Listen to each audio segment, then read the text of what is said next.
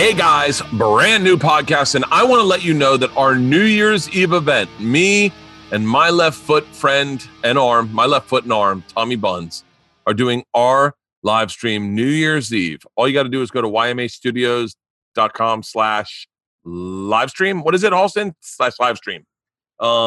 If you go to either of our Instagrams, you'll find a link. Either of our Twitters, you'll find a link. If you can Google it, you'll find a link. It is going to be awesome. It's going to be an extravaganza. We are starting, I think, at 7:30 our time, which should be 10:30 East Coast. And we are planning on, based on someone's dependency to Oxycontin, we are planning on going until midnight. He may be passed out with his leg up in the air and his arm propped, but we are going hard as fuck. I can't wait. We have got so much good stuff. If you don't know, we have both written scripts for pornographies that we are in the process of shooting, hopefully. Come on, COVID. The porn industry is kind of getting hit harder by COVID than they've been hit by anything else. So we're hoping that we'll get these. Quit laughing, Halston.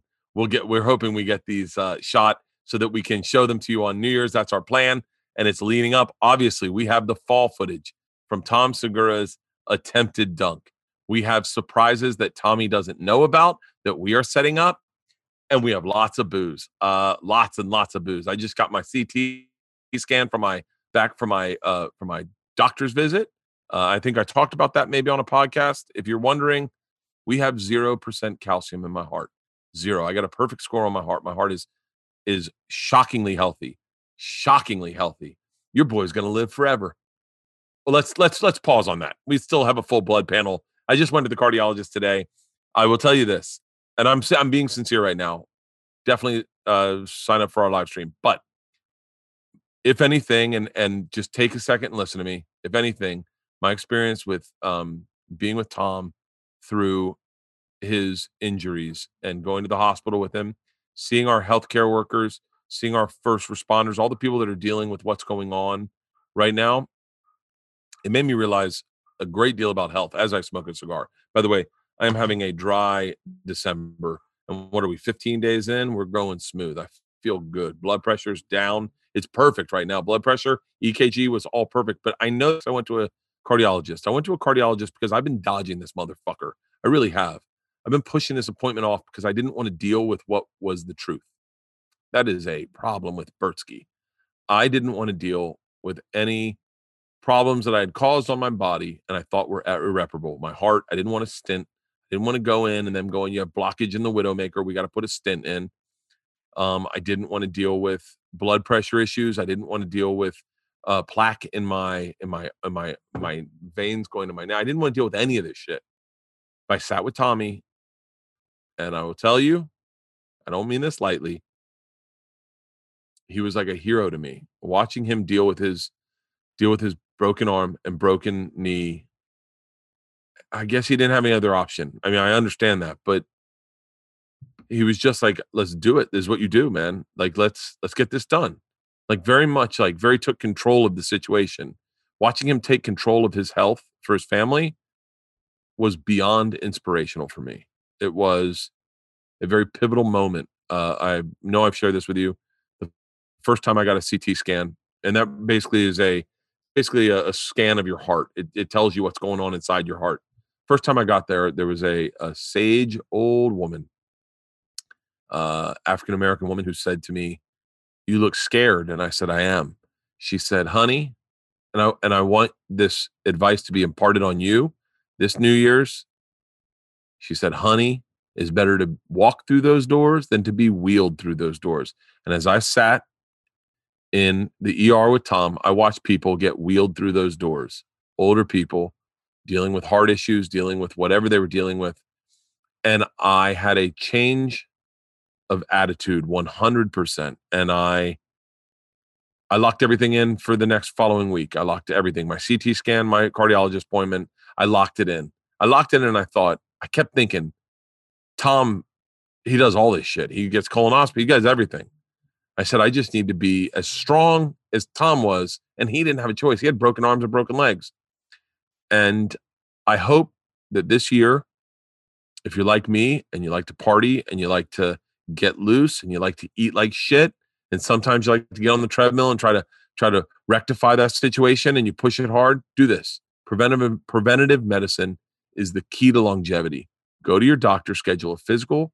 If you are a man and you are in your 40s, get yourself a cardiologist tomorrow. Here's what you do. Next time you're at a party and you're having cocktails, bring up cardiologists to your friends. I did it with a lot of my friends. I won't say their names, but I've done it with a lot of my friends. And when they say something about, I never really had a heart. What I do is I text them and their wife, my cardiologist's name. And I let him, I've told him already, I'm sending every comic your way. Every comic that doesn't have a cardiologist, I'm sending them your way. If that's your problem, if that's how people die in your family from heart attacks and strokes, like people in my family, you get in front of that fucking bus and then you can be here next year when I go back on tour. That's what I really care about, is selling you a ticket. And if you're dead, I can't sell you a ticket. Look, there had to be some lightness to it, right? But I'm being serious. Do it for you and your family. Do it for you and your family and stick around. You cannot express the dread I felt. What is it? I went in Thursday for my CT scan. I felt so much dread going, this is where they tell me, cut him open. They don't do that. They tell you what's going on and then they tell you to adjust your diet or adjust your lifestyle. Or they say, hey man, we're going to just do a very non-invasive procedure where we're going to put a stent in. And they open up those clogged arteries. And then you live and you get to see your kids go to college and graduate and you get to see your grandkids and you get to buy a new house and then you get to live in that new house. This is very important to me. And trust me, this is like me. I have really hard issues with this. I turn into a baby. I become a victim, all the shit. Driving over the hill today, I called Rogan on my ride to the, I wanted some solace in all of this. I called my dad. I called Tommy. I called everyone and I just talked to them to get my mind off. And then I got there and I went through it and I'm on the other side of it. I haven't got my blood results back. Hopefully they'll come back fine. We're all knock on wood. But the EKG came back, the CT scan came back, and we're halfway out of the woods. Anything else we can fix. Anything else we can fix. We got a healthy heart and that's what kills people in my family. So that's my PSA to you. Preventative medicine is how you go about staying healthy for your family or the family you don't have yet. Look, if you're overweight and you got that shit in your family and you say, I want to meet a beautiful chick, go to a cardiologist. They will inspire you to lose weight. They'll get you on the right program. I remember I was fat as fuck and I wanted to meet the woman of my dreams and I lost a ton of weight, got down to 186 pounds and I met Leanne and then I gained all the weight back. But today I went to the doctor and I know that at least she's going to be with me for another 9 months. That's when I go back to the cardiologist. I go back every 9 months. So it's the reason I'm pescatarian this month. I'm being pescatarian this month because I want to be healthy. I want to lose weight. And for the record, I was 257 when I got off tour. Right now I am 241. So we're down 16 pounds. I'm feeling better. I'm running better. My joints don't hurt. I'm staying hydrated. And I'm just eating fish. Eating fish. Ooh. This podcast is brought to you by one of my favorite things I've been using for the past, all of December, Kamikoto knives. I've been pescatarian the majority of this month. And so I've been getting big chunks of salmon, big chunks of fish, and I've been needing to cut them. And these Kamikoto knives are perfect. They're using traditional techniques to make great kitchen knives. They got a set of 3 knives, a heavy-duty cleaver, ultra-sharp steak knives. The steak knives are so sharp that literally they're as sharp as the other knives, which I never feel like I find. Everything is great, and they make a great Christmas gift because they come in this beautiful ashen wood box, and they are, like I said, they are ridiculously sharp. They cut through a ribeye like butter, and they cut through the skin of a salmon. I take the big, long one, and literally, from edge to tip, one slice down through a salmon, and they cut through the skins. They're used by several chefs working at Michelin star restaurants around the world. And like I said, they make great gifts for this Christmas because they come in a wooden box and then that the knives are presented in. And I won't throw the boxes away, which is driving my wife crazy because we have the knives out. And then I hold on to the boxes because there's that pretty. I'm like, we'll use them for something else. Also, to sharpen them, they come with, I have 2 of them. This is unopened. This is one of their whetstones. And you can go online and find out how to sharpen your knives with a whetstone. And they're so competent about their knives. Their knives come with a lifetime guarantee. So go ahead and buy right now. Kamikoto is offering our listeners an extra $50 off site-wide on top of their biggest sale of the year. All you got to do is go to kamikoto.com/Bert and use the offer code BERT for an extra $50 off. Kamikoto, that's KAMIKOTO.com/Bert,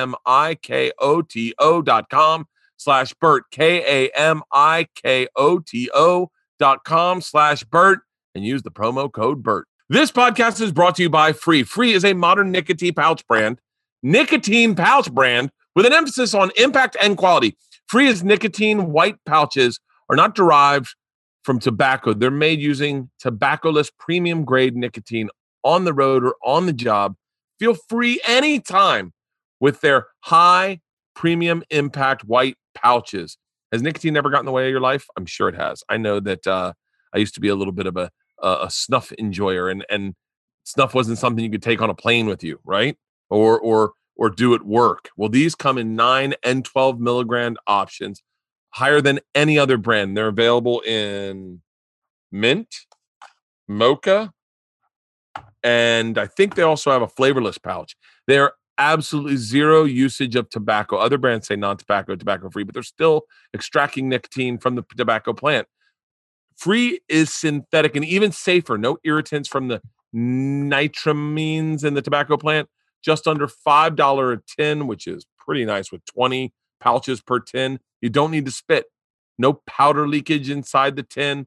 They're an American company, designed, managed, and distributed in the U.S., but not manufactured. Most other dip pouch brands are from Sweden. Ask Mark Maron about that. We talked about these delivery systems. These are perfect for people who want higher nicotine content pouches and don't want to have to worry about the right amount or have to go back for more. People who want a healthier alternative to chewing tobacco or dipping. That was Bert Kreischer at one point, I am telling you, but they will still want the strong feeling. People who want to seamlessly transition from smoking or vaping while satisfying their desire for oral stimulation and deliver enough nicotine. Wall Street people, golfers, baseballers, coal miners, construction workers, stand-up comedians. And what's great, this price point, $4.99 a tin. And you get a discount of 20% off. So you're ultimately making it, I think it comes out to $3.98 a tin. Listen, visit freepouch.com to go purchase some of their brand new products. You can use the discount code FREEBERT, that's FREBERT, for 20% off a limited time. I want to thank all our sponsors. That's seamless energy right into sponsors. But I do stand by what I say, preventive and a healthy lifestyle. By the way, I'm obsessed with Winston Churchill. Okay.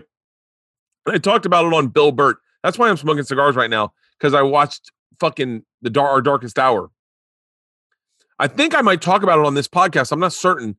This is a great podcast with Pat McGann. We're going to get to that in a little bit, but I'm obsessed with Winston Churchill. They have a National Winston Churchill Day, but I'm doing my own Winston Churchill Day. January 24th was the day he died. And to celebrate Winston Churchill's death, on January 24th, I'm going to wake up in my bed. My wife and my daughters are going to bring in a tray for breakfast and bread. On that tray, there will be an egg over easy, maybe 2, maybe 3. There's going to be bacon. There's going to be sausage. I'd like blood sausage, something real British. I'd like a tomato, just half fried, put on the plate. I also on that plate want some water, a juice, some white toast, some butter, some jam, a whiskey, and a cigar. And I will be celebrating January 24th. Get ready for it. I might do a live stream event, really cheap, so we can all do it together. I might do a live. See if Tommy, I bet Tommy can set me up for just doing a solo live stream event that morning. We'll do it that morning, early in the morning. Oh, that would be fun as fuck. And we'll all smoke cigars and have whiskey and read the paper, and we'll go through the paper. Maybe we'll just do a podcast. Maybe we'll just film it and put it on YouTube. I don't know. But January 24th is the day he died, Halston. Will you check that real quick? Winston Churchill. By the way, I'm obsessed with Winston. I have a list. I have a short list of motherfuckers who did it right. You ready? You ready for my hero short list? I'm sure I just wrote it down. Tell me I wrote it down. I did. Hero short list. Please add to this hero short list. Ernest Hemingway. Boom. Winston Churchill. Boom. Mickey Mantle. Boom. John Daly. Boom. Teddy Roosevelt. Boom. Bill Murray. Those are my heroes. That's my who I carve into the mountain. If one day I could ever get to be on that list for someone else, I mean the world to me. Those guys inspire me. I'm going to light this cigar, and then I'm going to introduce my podcast. Winston Churchill, born 1874, died January 24th, 1965. Insane. He lived to be 90 years old. 90 years old. Run your own race, motherfuckers. That guy drank whiskey in the morning. He had one. He called him, I think he called them soft whiskeys. Whiskey in the morning, champagne, a bottle of champagne at lunch, and a bottle of champagne at dinner. And that is my January 24th. I want you all to do it with me. We're going to see if we can do it together. We got big plans for 2021. I'm already going over them. I am not touring until I think June. We're going to start touring again. I've got plans. I think I've talked ad nauseum about these plans, but we're taking some time off. We're getting healthy all through the New Year's. I will be partying New Year's Eve, but that's the only time I'm really drinking this December. And then we'll play it by ear, January, February, March. Hopefully this vaccine rolls out. Let's talk about Pat McGann. Pat McGann is a fucking hilarious comedian. We talk about when we first met. We first met a long time ago doing press in Chicago. He's a Chicago guy. He is a Chicago guy up and down. He is a hilarious comedian. I saw him perform at the Forum with Sebastian Maniscalco. Sebastian and him are good friends. They tour together. And I got to be honest with you, man. It really shows you how fucking funny Sebastian is that he has Pat opening for him, because I wouldn't want Pat opening for me. This guy is a fucking murderer. You can find all his stuff online. And he has a special right now that's out. It's called Wait Till Mom's Home. Wait Till Mom's Home?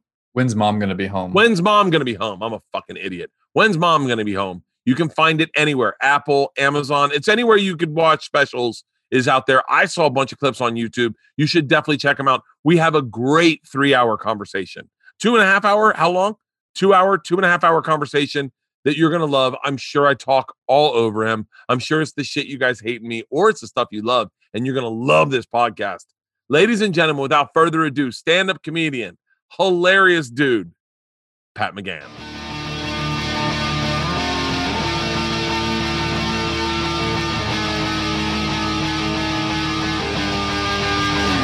This is the podcast. I've been binge watching your stand-up lately. Really? I appreciate that, dude. It's not a healthy thing to do as a comic, I don't think. Like, I feel like I just go, God damn it, man, I'm not writing enough. You know what I mean? Yeah, I don't watch a lot either for that reason. And because it's like, you know, you start hearing like, oh man, I wanted to talk about that, or I had thoughts about that. And, yeah. And it's especially like a lot of your stuff. Oh, I mean, all your stuff's clean. It's not, but it's smart. It's smart clean. Like, it's not like, it's not clean for the sake of clean. It's smart clean. And I feel like, I feel like the whole time I'm like, why won't he just say pussy or cunt? No, I appreciate it. You know what though? You know, it's funny is I think that I have become like, when I started out, I was almost intentional about being clean for whatever reason. I just felt like I'm going to work clean, and I've become so much less that. And now I just want to like, I realize after doing it for a while that you just want to be up there having a conversation, being yourself. Right. So it's like, I do swear. But I'm able to do, you know, take them out. And if I have to do corporate gigs or, you know, be in a situation where I don't have to, you know, can't use it. How much has your style changed from when you started? I think it's changed a lot. You know, I didn't know really much about it. I just kind of, you know, I started late. I was like 31 and I went to, I thought comedy was Zanies in Chicago. Like, well, you started at 31. Yeah. That makes me so happy. I started late, man. I started when I was 26, and I always felt like I looked at guys like Dane Cook, who started when he was like 15 or 16, and I was like, I remember just going like, I'm just trying to pace myself to catch up with them, you know? Right, right.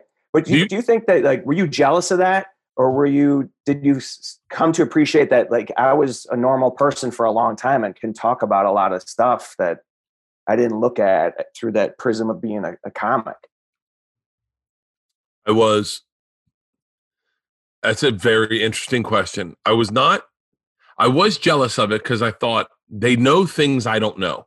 Like I remember, you you know, industry guys. They're like industry comics that are, you know, and this is going to sound, people are going to go bullshit, but Ari Shaffir is an industry comic. He's known the industry more intimate than I have. He knows casting directors. He knows executives. He's got relationships with executives, like close relationships with, I mean, I'm sure at one point, almost all executives. I've never known that. I've always been on the outside. And I'm not saying Ari's on the outside. Ari, I think, has forced himself onto the outside at times. But but Dane was someone who knew executives, knew casting directors, knew people. Like, I always felt like those guys knew things I didn't know. And I felt like, so I always felt really on the outside, like genuinely on the outside to a fault. And I think it hindered me. At the same time, I worked with the guy, I won't say his name, but I worked with a guy who maybe went to college. I don't know if he went to college, but if he went to college, he didn't have a college experience. And he didn't have, this guy didn't really grow up very healthy. I think he grew up in Hollywood a little bit. I think his formative years were spent on movie sets and on television sets and doing clubs. And I remember watching behavior that I just knew was not acceptable with me and my friends, like certain behaviors. And I went, God, man, I remember thinking, like, that's going to fuck him in the long run. Like, you can't act like that. Like, and right. So, I remember thinking, like, at 35, like, gosh, if I had started when I was 20, I would be 25 right now. But then I came to appreciate and realize that, no, I needed to be, you know, live that decade, my 20s, not as a comic. So wait, what were you doing? Tell me what was your life like? Because mine was spent just in college. I mean, I just was in college for 7 years. Yeah. So, like, and then I got into comedy. But, like, what was your life like? Like, because I also am jealous of guys who like Anthony from Opie and Anthony was like was an air conditioning fitter. And you're like, I always, or Bill Burr worked on fucking down in a warehouse putting away pallets. Like, I always was jealous of guys who had men's jobs because I felt like they were more relatable to an audience. Sure, yeah, I never had like a hard scrabble job like that, but I was in sales and I sold packaging, and I was, you know, like a commission sales guy, and it was not really like, I didn't even know how I ended up doing that. I just liked people, and I majored in history in college. I thought I was going to like coach basketball. Where'd you go to college? I went to University of Dayton. Really? Yeah. You know, that's like, supposedly, I'm looking at colleges for my daughter. By the way, shout out, if anyone's got a college sales tip to send my daughter to the great college, hit me up. Send it to bert@bertbertbert.com. Like, if you got a video of you, of like, I'm all obsessed about colleges right now, but University of Dayton is put down as one of the most fun schools to go to as far as activities there are. That school is a blast. And it is almost like, you know, when I went to Dayton, there was not a lot of Chicago people going there. And now it's like wildfire here. And it is in the Midwest. It's just, you know, it's a blast there. It's all house parties and it's all open. You don't pay for, like, when I remember going to visit buddies at other colleges and they're like, it's $5 a beer over at this house, or, you know, you want a cup, it's $10. At Dayton, it was just like mi casa su casa. Everyone just comes in and out. The student neighborhood, they call it the ghetto. It's insanity. I mean, they used to have to like shut it down for St. Patrick's Day after a while because the kids were just, you know, going nuts. It's a party school, but it's a good school too. It's not like, you know, it's not completely out of control, and you know, you still get a good education, I think. Hey, flight was developed there. That's where they learned how to fly. Orville. Yeah, the Wright brothers. The Wright brothers. Hey, wait. When you grew up in Chicago, right? Yeah. And then where in Chicago? Not that I know Chicago, but like. So I grew up on the South Side. No. I actually met you one time, Bert. We were in town for, you were at the Improv, and you were, it was in my neighborhood, to give you perspective. So wait, you'll know. Schaumburg is the South Side? No, Schaumburg is the Northwest suburbs. But it was, remember, it was like a St. Patrick's Day remote. Yeah. And you were there with Tony. Yeah. Yeah. And it was like Friday morning. It was like 7 a.m. and it was a remote for St. Patrick's Day. And that's right where I live. I live in that neighborhood. Oh, really? So that's the South Side of Chicago. It's just the last kind of neighborhood in the city. It's a lot. The only thing I know about the South. The only thing I know about. Oh yeah, because I heard you talk about like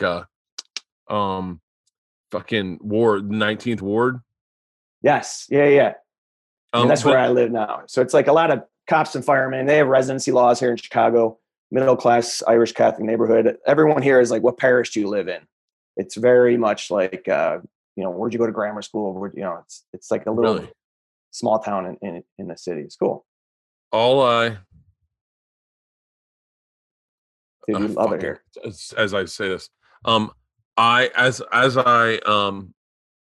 damn it. Give me a second. I just got a text from fucking Ari as we speak, fucking being a cunt. It's like fucking all I know about the South Side was DeRay Davis. That's all I knew about the South Side. Yeah. Yeah. I mean, so the South Side of like, the jokes and notes and like the comedy scene is different than like my neighborhood is not like really attached to that. It's more, it is pretty diverse here, but it's not like, it doesn't have the street credit that like DeRay Davis would have, like being closer to the actual like loop, the downtown area. Yeah. If that makes sense. Yeah. I see what you're saying. It's the Bernie Mac scene. Like, you know, yeah, I used to do Riddles, was a comedy club in Chicago. Yeah, that was like out in Orland Park. Yeah, and it was an interesting club to start at because it was predominantly black when I worked there, and it catered to it. I mean, that was like they promoted it. It was like they were like, yeah, you're gonna have a rough weekend, and you're like, oh really? And it's like, oh yeah, it's gonna be really rough for you. You're white. It's gonna be nuts. No. That was wait, what was his name? There was Ken Shapanik. No, it was Brandt. Oh yeah, maybe that. I heard that name, but I didn't know him. What year is this? You think? 2006. Yeah. And then whenever you started coming through after that, would be improv. Yeah, I started working the improvs. Right after I had kids, I started going strictly improv. So it's got to be after 2000, probably 2006, because before that, I would go into those. I would work all B rooms, and then improv gave me like a brand, like a base offer to leave any B club and go to improvs. And I took it. I was like, I need fucking money. Yeah. Right. Yeah. I always had a good relationship with improv, but it was always strange because I was like the house MC at Zanies. So I never really worked the improv. I would do like privates there sometimes. And I always had a cool relationship with them, but I kind of had this exclusive deal with Zanies because I was house MC. So it's like I got to meet so many comics that came through, but if you work the improv and didn't work Zanies, then I never really got the chance to like, you know, connect with those comics. I never worked Zanies. A guy named Bert owned it, right? Yeah, he ran it. It was always owned by Rick Hewitt and his wife Barb, but Bert runs it. It's so funny. I always thought Bert should help out other Berts, but I've never had help from another Bert in my entire life. Really? I've met two Berts in my life. I met three Berts. I met four Berts. One Bert. In comedy? No, in life. I'm sure I've run into a couple, but four Berts. One was in college, and there was this chick. I'm sure I'm putting him on blast, but there was this chick who who came up to me one time and thought he was in a different fraternity than I was, and we both had the same really good friend, or we had one friend that was like, that I grew up with, but then he was in a fraternity with, but we were in different fraternities. And she came up to me and started talking to me about this mutual friend. And I was like, oh yeah. And then she's like, I'll see you tonight. And I said, where? And she was at the party, your fraternity party. And I was like, in my head, I was like, oh, she must think I'm the other Bert. And I was like, whatever. I'm not going to correct her. I was like, okay. I didn't like her. I didn't care about her. Yeah. And so then she came out. And she kept doing it over and over again. And I would see her. I think we had an English class together. And I would see her all the time. And she consistently thought I was this other Bert. And then I ran into the other Bert. And I was like, I got to ask you, man. There's a girl who's a, you know, theta or whatever.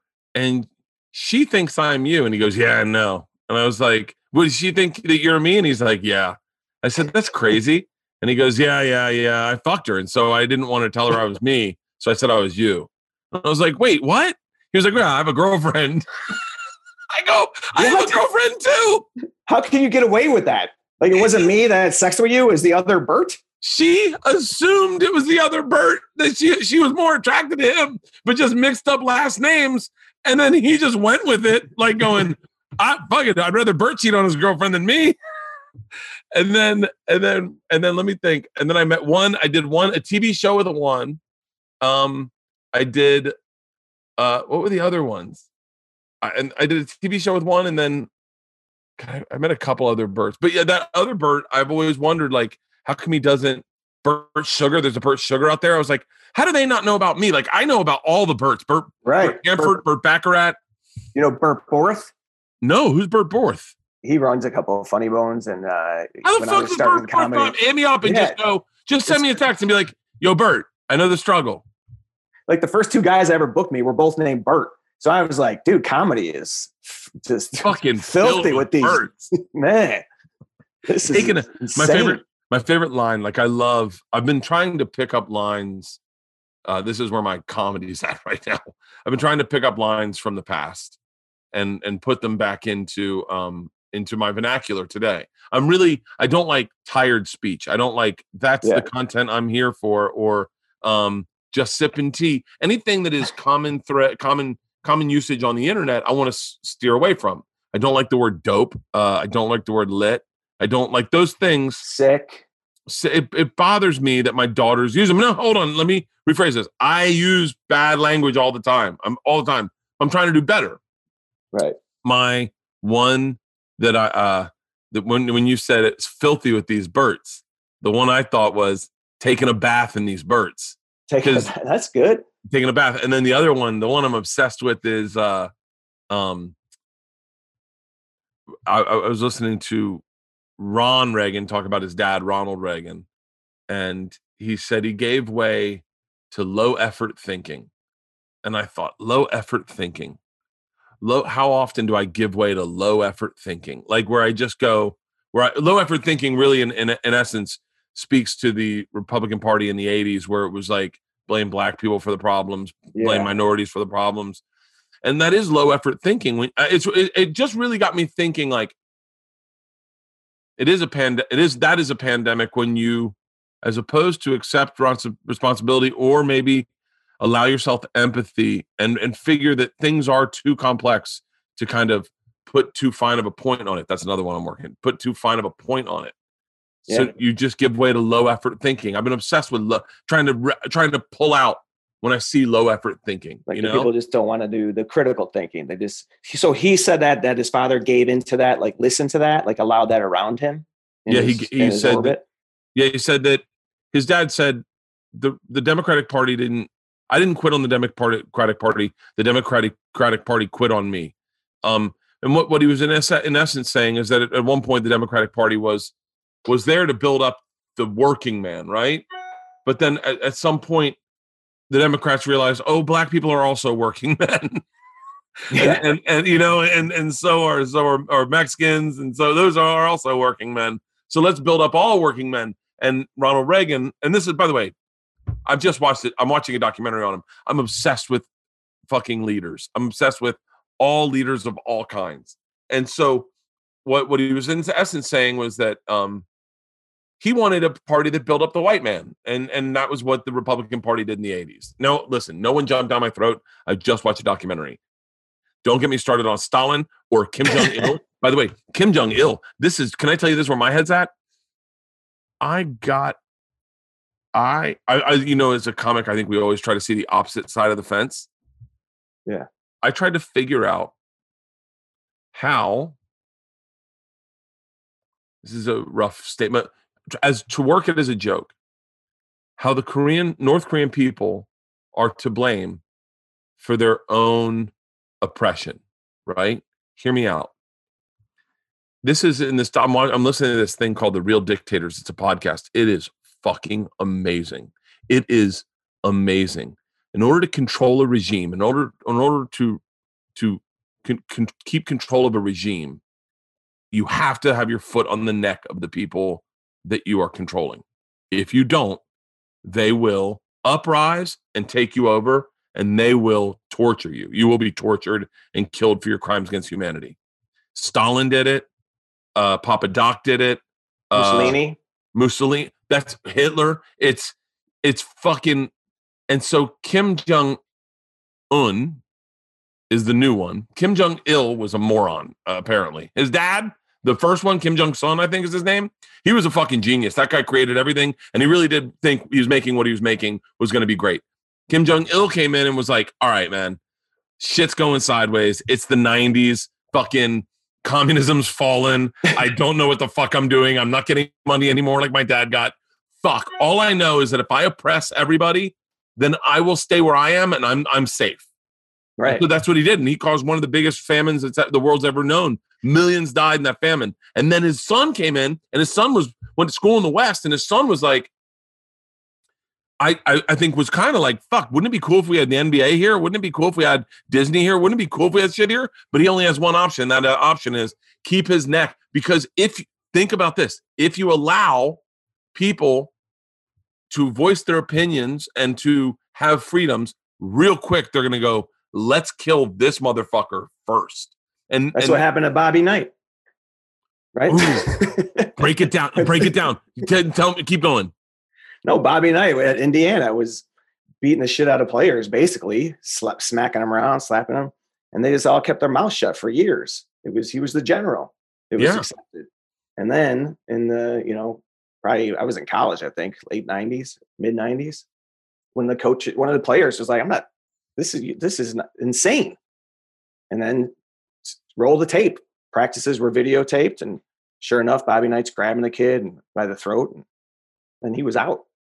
Once he's exposed, once you let that, I mean, think about that. How many operations, isn't that what's happening around us all the time? All these places, these organizations that are run by, people that are just basically tyrants. And then once word gets out, it's like, it's all exposed. Makes you think sometimes, like, does the shit rise to the top? That's a really good question, because then you wonder, like, I'm obsessed with success. And I think both of us have witnessed it with our friends, like watch our friends blow up and get big. Yeah. And it's interesting. I think we get a unique perspective to see it from the outside and then also experience it sometimes as well. Like performing with Sebastian at the fucking Forum. You fucking murdered, by the way. You murdered. Oh, thanks, man. I appreciate it. You murdered. But like, I always say, like, I'm very lucky to have watched friends blow up, because it grants you kind of like to see how they do it. You know what I mean? And I think that's why I'm obsessed with this documentary, Real Dictators, because I've watched, this at? It says it's the podcast. It's so fucking good. Everything's a 3-part. You hear about before they had success, you hear about when they had success, and then you hear about their downfall. Yeah. And every time you're just like, shut the fuck up. Dude, have you seen this Reagan show on Showtime? I have not. That's the one I'm watching. I'm watching the Reagan one on Showtime. See, I'm gonna get it. I gotta check it out. Dude, I'm really into that stuff. It's so fucking good. It's so good. I didn't realize. So I'm such an idiot. I don't know anything about politics, and so that's why I don't really ever talk about politics. Although I've talked a great deal about it today, but I don't know anything about it. I didn't realize Reagan's slogan was "Make America Great." Yeah. Oh, he's the one who coined "Make America Great Again." That's Trump took that basically from. Yeah, him, "Make America Great Again" was Reagan. I didn't realize that. I'm sorry, the KKK was "Make America Great." Did you know that? I mean, it doesn't surprise me. Isn't that crazy? That is crazy. It's called dog whistling. I'm learning. I feel like all of a sudden I've grown up and wanted to get smarter recently. For sure, dude. I mean, if you want to talk some, if you're into this stuff. There's I love Ken Burns. Do you watch Ken Burns? Oh, I literally just got off the treadmill. I'm watching the baseball one again. Oh, it's so good. But his Civil War. Oh my God. Is insanity. Right? You've seen that. Yeah. Well, here's the thing. I would get Ken Burns documentary on my iPad and I would watch them on planes while I drank.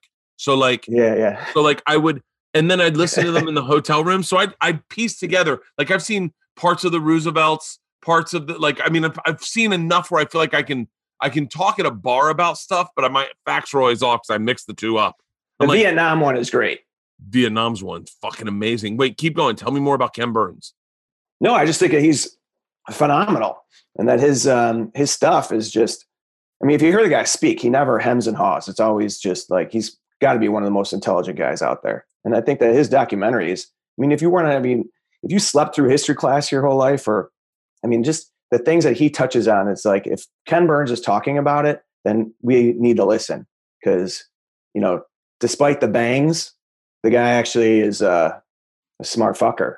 And he's just, to me, so impartial, so just no agenda other than here is what happened. I mean, I actually pulled up the Civil War one just during this last few months, all this shit going on. And you watching it, it's just like, it's insane. And it's a lot of the same things that are going on even still today. The differences in states, and it's a lot of it still is. It's interesting. Why weren't we interested in school when we were kids? Yeah. Right. I mean, I'm so fascinated by, like, you know, it's interesting is that, you know, you hear all this talk about, you know, the Democratic Party wants to turn the world into socialists or whatever, turn America into socialists. And then you look at like the path of socialism and communism was just, it was one way. I mean, it was like, yo, all right, the rich just take advantage of everyone else. And let's just run this until it goes into the ground. I mean, not one of them succeeded. Yeah. I mean, it's, you know, a lot of that's going on in Chicago and in my neighborhood too, where we have people that are, you know, have benefited from unions, and some of them are like anti-union now. Like, it's crazy how they, I think the backbone of so much of it is what you're hearing probably about in these dictator podcasts. It's the working class. It's the people in the trenches. Like, that's who most of the messaging is geared towards. Right. Because a lot of people are just going to be like, we're good. I make so much money a year. I don't want to be taxed too much. And that's the only issue they vote on. This podcast is brought to you by Quip. Quip has the best tasting toothpaste in the world. I will just say that right now. When was the last time you got rewarded for brushing your teeth? Well, with Quip's new smart electric toothbrush, good habits can earn you great perks like free products, gift cards, and more. I love technology. I love technology to track my status. And if you told me that technology could add to things I do every day and I could get rewards, what are we talking about? You probably heard me talk about Quip a million times. Well, this is something brand new that rewards you in your mouth. Quip Smart Brush for adults and kids connects you with the Quip app on your Bluetooth. Tracks how well and when you brush. You can get tips, coaching to improve your habit, earn points for daily brushing, bonus points for completing challenges like streaks. We should all be doing this. Rewards get redeemed like free products, gift cards, discounts from Quip and their partners. Do you already have a Quip like me? Well, upgrade it with a smart motor. And keep your features you know and love. Sensitive sonic vibrations with a 2-minute timer with 30-second pulses. So you do. And they have that multi-use travel cover that doubles as a mirror mount that I absolutely love. And did I mention their toothpaste? Their toothpaste, I have a weird thing about toothpaste. I don't like taste. Their toothpaste, the mint one, is not too much mint, just enough paste. I love it. The ingredients for strong, healthy teeth. And they have floss that expands to clean and comes with a refillable dispenser to reduce waste. Eco-friendly, solar battery charging power to power your Quip with sunshine. And let's not forget their Refresh Brag to bring you good oral cares and habits wherever you go. For me, I just shove the top on my Quip, throw it in my bag with the toothpaste. And then when I get on the tour bus, I pull the top off on the mirror, Quip on the mirror. I never forget about it. Join the over 5 million mouths who use Quip and save hundreds compared to other Bluetooth brushes when you get Quip Smart Brush for just $45. Start getting rewards for brushing your teeth today and go to getquip.com/birdcast right now to get your first refill for free. That's your first refill for free at getquip.com/birdcast. That's getquip.com/birdcast. Quip, better oral health made simple and rewarding. I'd like to thank my sponsor, Whoop. Fully charged, baby. Can you see that? Fuck yeah. With 2020 coming to an end, we're all thinking about getting healthier this year.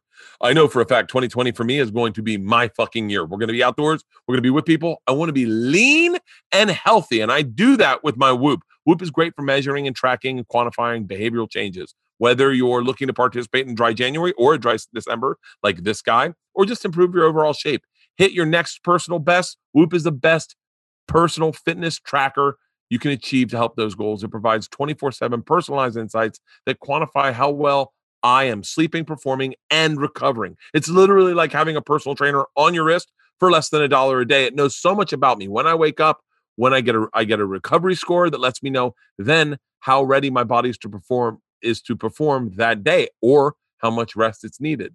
I go straight to the strain coach. I get a targeted exertion goal based and aimed on my recovery from that evening. So it lets me know how hard I should be working out. And based on how intense your day is, it lets you know how much sleep your body's going to need to recover.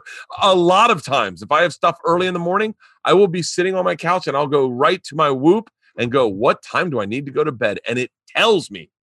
It is the best fitness tracker memberships I've ever seen. And for just $30 a month, you get personalized insights 24/7 that quantify the data to help you better understand your body on a deeper level. Whoop goes beyond just tracking calories and heart rates. It monitors sleep, strain, and recovery with personalized feedbacks all in real time within their app. It's the big reason I recommend it to anyone trying to achieve any fitness goals this New Year's, whether it's a New Year's resolution or what.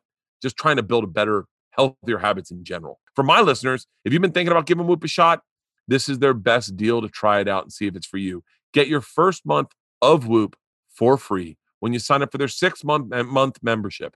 Head over to whoop.com/BurtCast to get started for $0. Join Whoop today. Sleep better, recover faster, and train smarter this season and beyond.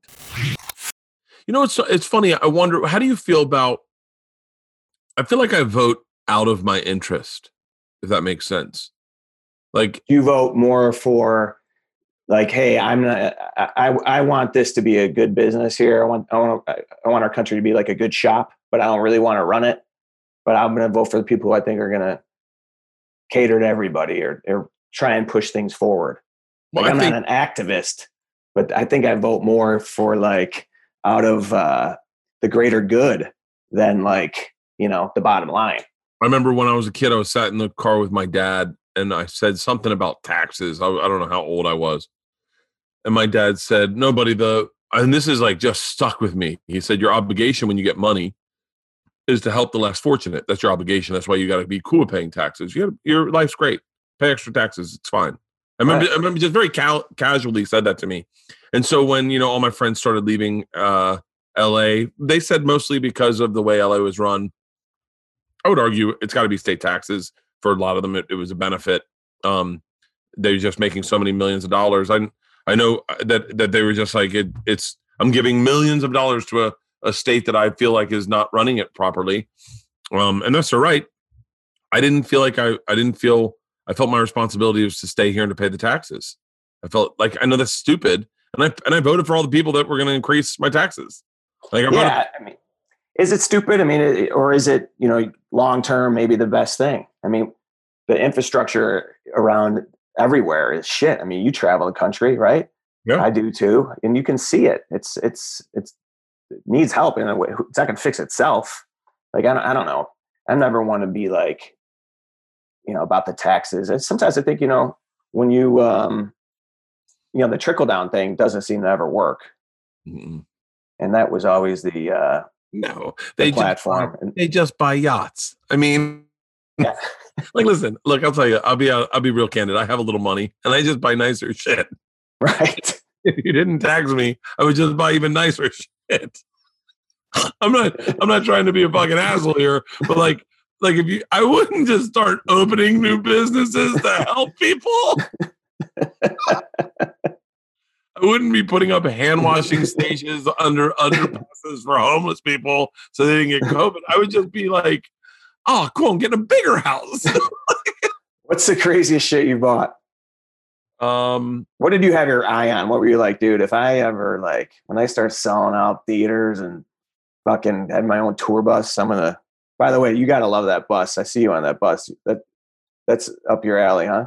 Yeah, I wonder. I tell you, the most extravagant thing I've ever done was get a tour bus. Is that like? And I didn't buy it, but I rented it. But yeah.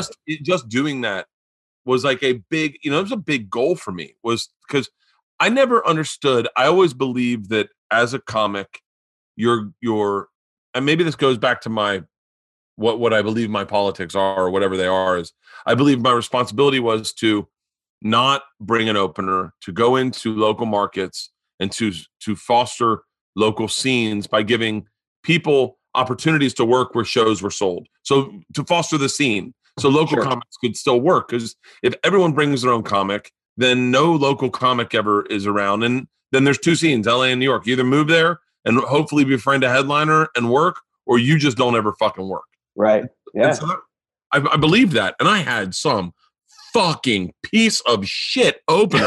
I mean, like I had of course so bad that you, and no club owner was ever empathetic to the headliner, that they were unaware who they were, didn't book. Hollywood had brought in because they have to pay their tax to the Improv or pay their tax, or the owner brought in and the manager didn't know you, so they brought in a fucking banana strong fucking the guy going up before you is taking his shirt off. You're like, what the fuck is this? Jason Ressler. He was so fucking funny and so fucking strong. And the manager at Laughs Unlimited, it was actually the Green Room in San Francisco, but she was the same manager. Her name was Leslie. She brought in Jason Ressler because almost to like show me that like LA comedy sucked. And he was so, and he forgot he was featuring, and he did his time. He didn't go over time, but he forgot he was featuring and didn't bring me on stage. Just said, I'm going to be out selling merch. If you guys want to come out after my set, I'll say, just forgot that he was, because he was a headliner. Yeah, and so he got off stage, like half the room walked out with him. And I was like, what the fuck? I was, man. God damn it. And I decided to go on stage. And at that point, you feel like you're under the gun. You feel like no one wants you to win. And you start getting shitty and pissy. And I really think it taught me a lot about humility, is how to learn how to become friends with Jason Ressler and go, he is a strong comic. I do like good comedy. Like I should. And he was, I think he had played minor league baseball. Like he was everything you wanted to be, you know? Yeah. Had a kid, had a fucking, it was like me. And God, I wonder if he's still doing stand up. He's got it. Yeah, I don't know that name. He was out West though, huh? You miss clubs? Yes. And I'll tell you why. I feel like, and you tell me what your perspective is, but when you start performing in enough theaters, and for you guys, arenas, your act becomes less by the seat of your pants and more scripted, more of an act, more of like it's really hard to get off book. Sure. Yeah. And dude, this ride of Sebastian's wave has been crazy for me, but I still have, when I'm not with him, I am in clubs. Yeah. And it is, completely different. But when you do the forum, you can't really fuck around much. No. And that's where I'm at. That's where I'm at, is like when you're doing, say, even now I'm doing drive-ins, and when you do a drive-in, you really don't, because, and especially the colder it got, the more they would just be in their cars. But then when they were out of their cars, it was a very different vibe, because everyone was out of their cars. It was summer. Everyone was fucking, people had fires. They had water in the back of their fucking trucks. Everyone was like, people were grilling out. It was really fun. And dude, that was so great to see. And I got to tell you, like, as a comic, and probably on behalf of a bunch of comics, thank God you were doing that. Just knowing that was happening and going on, that stand-up was still living. Dude, you really deserve some credit for that. That was fucking badass. Was it great? It was a blast. It was very, it was a blast. It was, there were parts of me that got a little frustrated at times, because you would hear people talk shit about it, like just shit on you. And, you gotta you got to kind of take it for what it's worth and just be like, okay, like, and then other comics would hit you up and be like, yo, I want to do some, can you give me some advice? Or you'd hear, and it was cool to share the experience with comics that had done it, to give it things. And then there were comics that were like, that's not real comedy. And you're like, okay. I mean, like, and then you want to defend it. I wanted to defend it because I, kind of was at the base infancy of it, because I was the one that called my agent and said, see if we can figure this out. And so in a weird way, I'd say it was my idea, but it wasn't my idea. People were doing it. Music industry had started it. There are some musicians doing it. But as far as stand-up, I think I was the first stand-up, maybe probably not. I'm sure there was other guys doing it, but I'm just saying I wanted to defend the concept of it, because I to me, it looked like you were doing it the right way, man. I'm surprised to hear that you got any.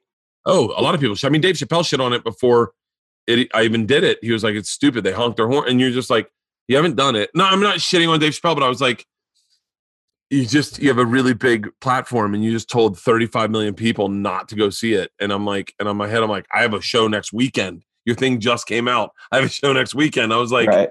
And I was like, and I'm like, and here I am celebrating the fact that you created stand up in a field, which wasn't a thing before it happened. And I'm sure he would probably say, no, I'm sure, I don't know. I'm definitely not taking swings at Chappelle. I'm just saying, like, when I saw him say that, I was like, they don't honk. They actually don't honk. I think some comics would ask for honking. I think that if you got any comic there to the event and presented them to the moment, that they would go up and they would do time and they would say, wow, that's just another way that I've done stand-up. I mean, we've all done stand-up in weird situations. That doesn't seem, I mean, fuck, I'm doing corporate Zoom shows where I got to do time, you know? Yeah. I mean, I would take a drive-through. I mean, come on. I'm not taking any swipes at Chappelle either. I do not want to be on his radar. No, I don't. For the first time. I don't want to be for the first time. Who the fuck are these Pat Bird motherfuckers? I know 3 Pats in comedy. I know 4 birds and 3 Pats. And fuck them all. Fuck all of them. No, it's like, here's the thing is that when you're, you know, and sometimes I bet Dave Chappelle was like, man, I wasn't trying to fuck with your business. I wasn't trying to fuck with you. I wasn't shitting on what you were doing. What's that? With your paper? Yeah, I wasn't trying to fuck with your paper, Bert. But you forget how big of a platform you have when, you know, I'm sure he probably forgets how big of a platform he has at times and says things and he goes, man, I'm just talking shit. I was drinking or whatever. But yeah, so I was defensive of them. So like when people started to go do them, I would hit them up and tell them like, this is how I did them. And I had a lot of work around of like watching what didn't work and watching what did work. Like a longer show didn't work compared to like an hour and 5 minute show for me on stage. Like the longer you went, that didn't benefit. You kind of started losing interest, and you had to start at a certain time. If you started in the daytime, they couldn't see the screen. There were like a lot of things that I worked out that I was super protective of it. And then towards the end, I stopped getting protective at all. And I was like, oh, fuck, everyone's going to have their own experience. Everyone's going to have their own fucking opinion. I had fun. My fans had fun. That's all that fucking matters. It's like, I remember people shitting on, I remember a person shitting on, not people, one person shitting on Rogan for doing arenas. And Rogan's like, what the fuck are you talking about? And he was like, oh yeah, real intimate, Joe. And Joe was like, they're fucking amazing. They're amazing. They're amazing experiences. You just have never done them. And you're now shitting on them because you've never done them. And you probably will never do them. And now you're going to take a shot at me. Hey, listen, I'm having fun. Go fuck yourself.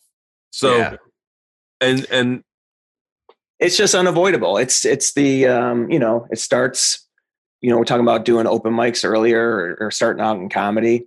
It starts there when you get your first hosting gig. Like, why the fuck is he, you know, they can't host. They don't know what they're doing. You know, there's always going to be. Why is he headlining? Whoa, yeah. You're doing bar shows? Okay. It's interesting. Comics, it used to be worse, but comics, it's like there's only a few comics that get by unscathed without comics talking shit about them. But man, there's some comics they take a lot of shit. Definitely, man. Dane Cook has taken more shit from comics than anyone. Dane Cook should be the fucking patron saint of shit talk comedy because more guys talk shit about that guy. More guys and girls. I mean, they talked shit about him on SNL, on Mad TV, on fucking Step Brothers. They all talk shit about him. And you know, I know for a fact you only, you know, it's out of jealousy is why you talk shit ultimately. But man, I would lose my fucking shit if I was him. I would have lost my shit. I would have gone after motherfuckers. I would have said stuff. Luckily, I'm not. I would be like, I probably would be like, man, at least I had my brother. No, he took everything. I mean, that guy must. I mean, that sucks, right? Yeah, fucking really does. Everybody around you. Everyone. But he's resilient, right? Do you have a relationship with him? Are you buddies with him? Yeah, I'm friends with Dane. Yeah. I was talking with him yesterday. He's a good guy. He's a really good. I've known Dane for a very long time. I've known Dane probably as long as I've been in the business, I think. Just about. And he's always been a good guy, a really good guy. You know, obviously, whatever makes Dane successful is what makes him tick. And what makes him tick makes him different. And so there are parts about Dane, just like there are with me. I mean, just like there are definitely are with Segura. And I'm sure you know with Sebastian, where you go, oh, that's a neat little sidebar that, you know. Right. But I just find it interesting that anybody would, you know, think that somebody who's just trying to entertain people and make people laugh is an asshole. Like, there are very few assholes. I've met a few in the business. You know, I've had a couple. But even those instances, I would think maybe they were just having a, you know, it was like the wrong day.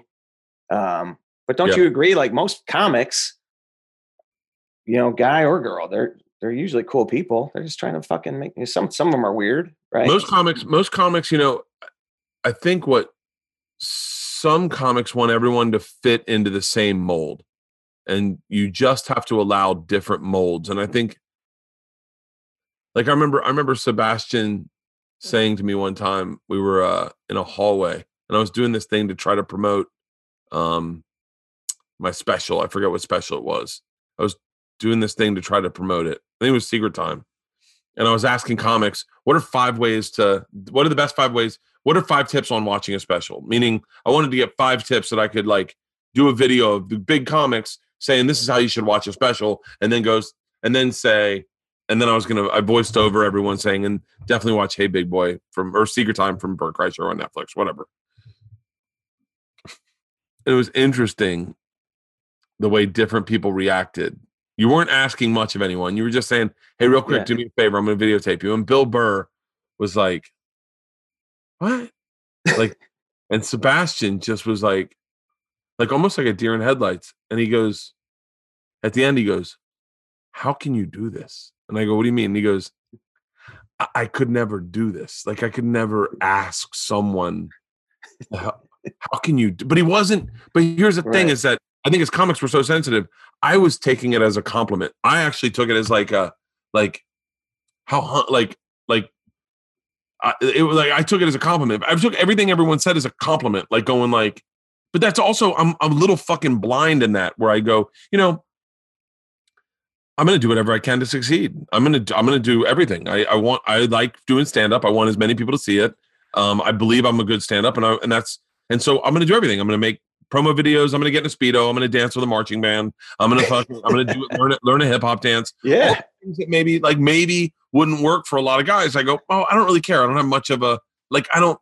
And I think and that's why I say, like, guys like me and you is, we spent so much time in the clubs. We still are in the clubs. I mean, I'm out of clubs now, but yeah, you're out of clubs. But to watch people blow up, you really get an inherent hunger in you where you go, I'm going to bust my fucking ass, man. I'm going to do everything I can. I'm not like, I saw you doing the interviews, doing stand up in your living room. And then you did the thing on television, and then you go in and you wake the kids up. And it was like, so my energy, like I was like, that's what I'm talking about. But then there are guys that would be like, hey, man, you don't fucking bring your family into this. Like Bill Burr would never put, I don't know, maybe Sebastian would, but Bill Burr would never, Rogan would never. But like, dude, I did never, like, when I was doing those pop-up videos, I did start to think like, man, maybe this isn't like, and I feel like I'm a purist. Like I would defend, like, you know, stand up it and anything. But I was just, you know, it's like fucking pandemic. Like, I finally was like out of my comfort zone doing something different. I mean, I think that's what maybe Sebastian, I would think, was probably what the angle he was coming from, not to speak for him, but, you know, he admires that you're able to step out of that comfort zone and be. Oh, that's how I think, right? That's how I took it. And I think, you know, I think there are so many guys that where their stand-up is one thing, and then they're very private people, you know, like they're not like, I know I can speak for Bill, and Bill is a very private person. I went to Bill's house one time, and he gave me the address, and I show up to the address, and I ring the doorbell, And then from across the street, up a house, I hear Bill, "Over here, asshole." And I go, "You gave me the wrong address?" He goes, "Yeah. I know you're going to Zillow how much I paid for it if I told you where I lived." But you can't read the numbers as you walk in? You're not going to figure out his address? I Zillowed it. I Zillowed it. I Zillowed it inside his house. Oh, that's phenomenal. But yeah, it's, I think there's, it was, I thought it was really cool that you were doing, you know, you're the way you were fucking with your family. I love that. I love fucking with my family. That's why I'm jealous that your kids are so young, because mine are old. And now when I fuck with them, they just get like fucking, I came up with a bit the other day on Kelly Clarkson. You'll see this one at one point, your daughter, you have a daughter and a son. Yeah. A girl, and two boys, At one point, your daughter will want to distance herself from you. She'll be growing up. It's very natural. And all women do it. They just start to. Oh, it's got to be tough, huh? It is devastating. Is it happening right now for you? Or are you through it? Nope. I'm in the middle of it right now. It's happening during the pandemic. And we can't leave. So, like, it's happening while it's, I said on Kelly Clarkson, and I'm going to fuck it up now. I'm going to try to figure this bit out. I've been working on this bit for a long time. I said, it's like breaking up with your girlfriend, but still staying roommates. It's you're like, oh, cool. So you're just going to bring other dudes to the house. Oh, that's great. I love this child more than anything in the world. And no fault of hers. She wants nothing to do with me. You know, it's just, she's 16 and she should be having her first kiss and all the things that are very natural. And she's stuck in the house with me. And I represent a lot of her not getting to live a life that she should be living. But because of this pandemic, she's in a certain place. But aren't you cool? Like, aren't you like the successful dad, like the famous dad? Like, isn't she? Yeah. Who's called her a fucking moron her entire life on stage.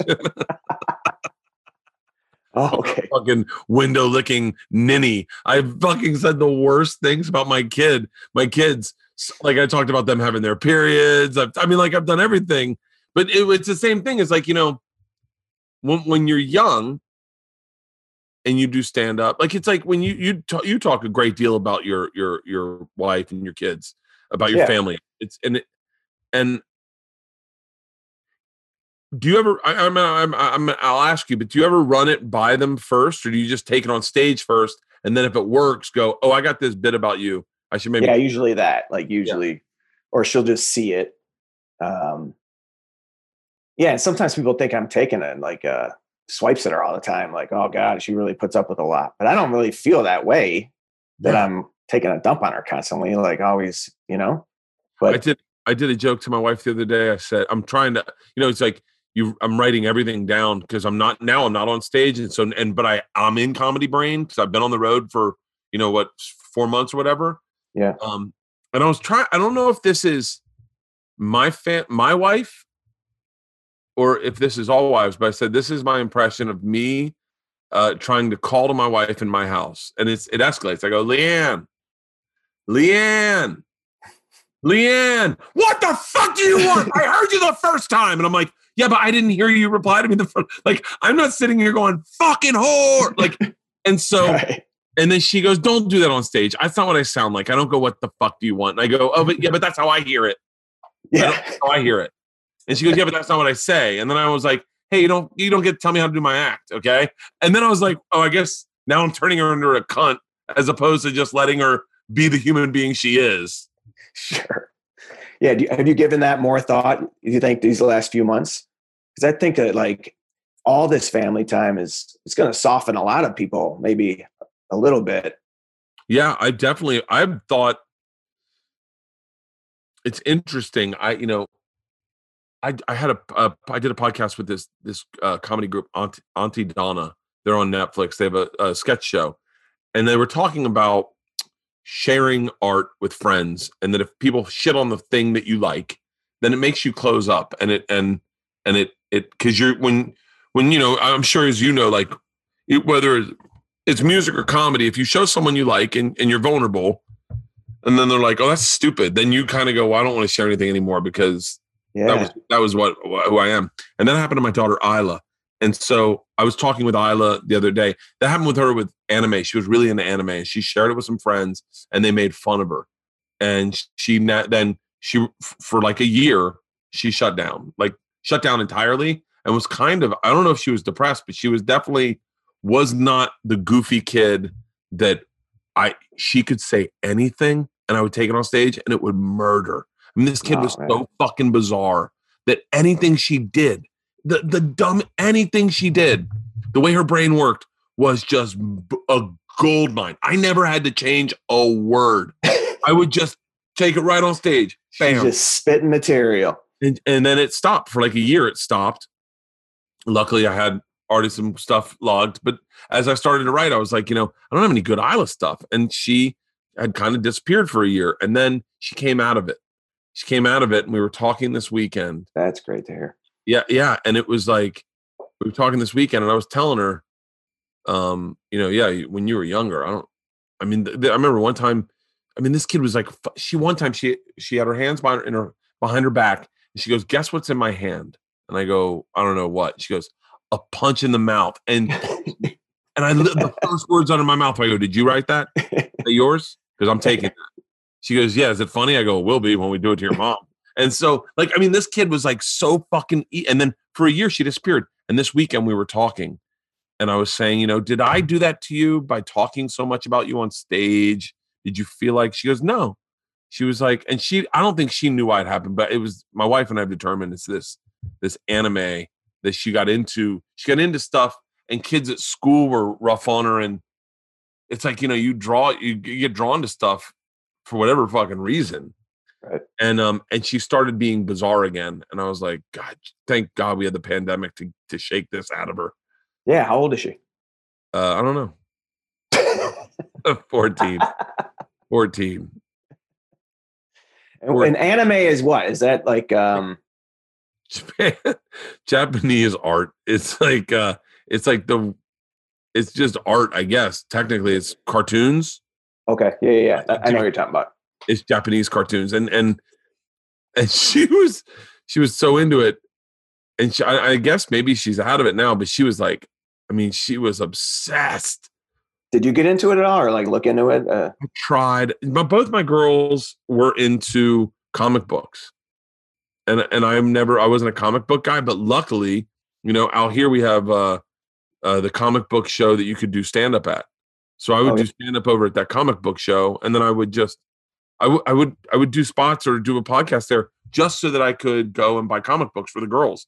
And one of the things that I'm sure you can attest to is that the alt scene wasn't very welcoming when it started. It wasn't like the most embracing place. If you didn't look like you were alt, if you looked like you're a normal, not normal, normal's a wrong word, but if you looked like a bro, they didn't like you. And that wasn't alt scene. But what's crazy is that, man, comic books stores are the most, sometimes, I can't say everything or everywhere, but the most welcoming places. And you could go in and go, "Hey, my daughters are into comic books. Can you help us out?" And they'd be so excited to share their shit with you and be like, was that Kamel's room?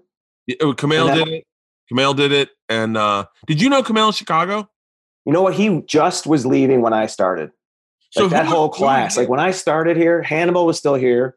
And he was here for another maybe year and a half, 2 years. But right when I started, it was like Nick Vatterott had just left, TJ Miller, Kyle Kinane, like that wave, Matt Bronger. And they were kind of on this other kind of scene I didn't even know existed. I was just going to Zanies and I got to do this Rising Star Showcase. And, he asked me to host, and I'm going to. And then I, started to realize that there were other kind of cliques around and groups. One of them started that CYSK show that's still running, an independent show in Chicago, Comedians You Should Know. They have one in LA too. And they, so they were just gone, but Hannibal was still here. And, trying to think who else was kind of climbing it. Beth Stelling was here. You started in Chicago? Beth, I don't know if she started in Chicago, but she definitely grew up here, I would say. Really? Yeah. That's interesting. Chicago's an interesting scene. It's one of the only.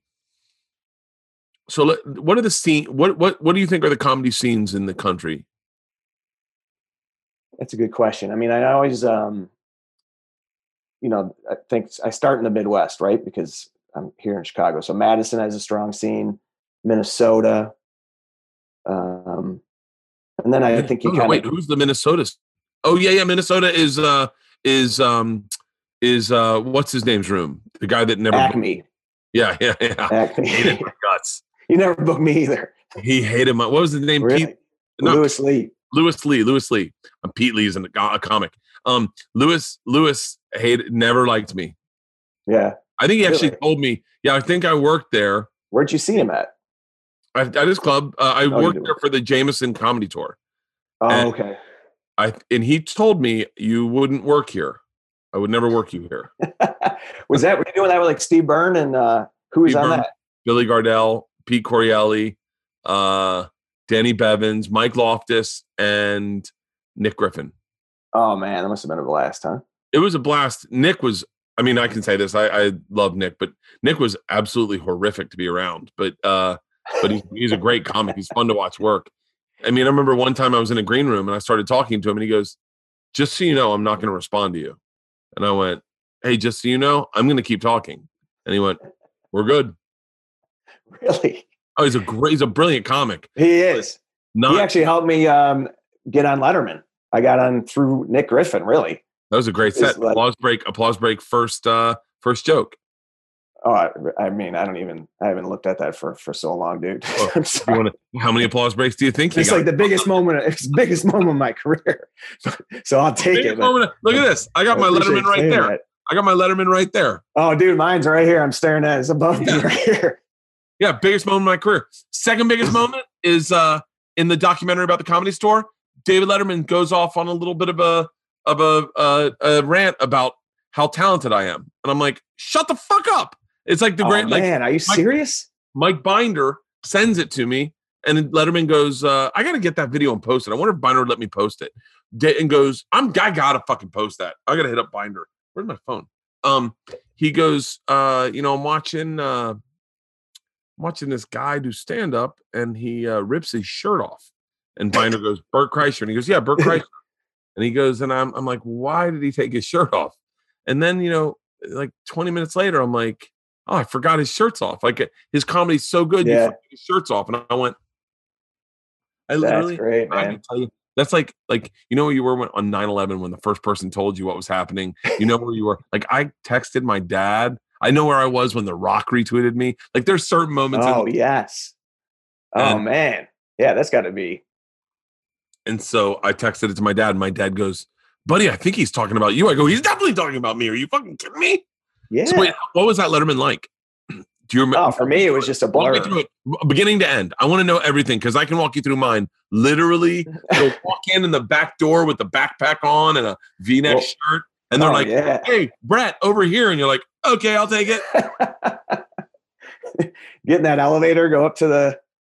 Yeah, my dressing room was like... upstairs, little tiny green room with a little dude, one time I was actually did it twice, and the second time I did it I was getting on the elevator and I heard like someone running on the stairs, and I'm like, oh, they must want to catch this elevator, and I'm like holding the door, and it's Letterman and he's running the stairs.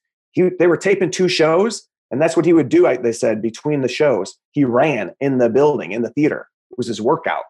Really?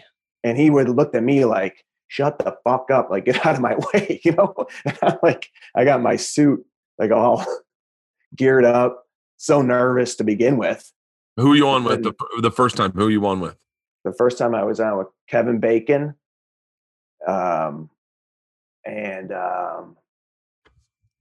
who was the other guest?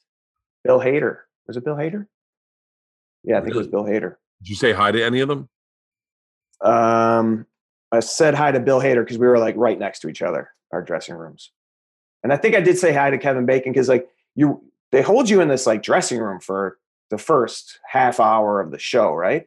And then they bring you down to like the real green room.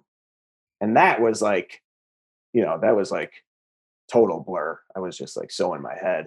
I don't even remember that, to be honest with you. I mean, and then then they pull you out, and then I remember Biff pulls me out of the green room. And I always remember this dude at the gate. He's like, "You're gonna hear him. You might not hear him though. So I'm going to tap your shoulder when he says your name, and you walk out. And he can just, my nerves are probably like palpable, right? And he's like, hey, relax. This is where the Beatles made their debut in America. And then he like taps my shoulder and sent me out there. And it actually was kind of like, oh, that's funny. It's kind of relaxing. Yeah. But dude, I had a joke with my wife's name in it. My wife's name is Sarah. So I had a joke about being like at the movies with her, and she talks all the time. And and like is that your first set?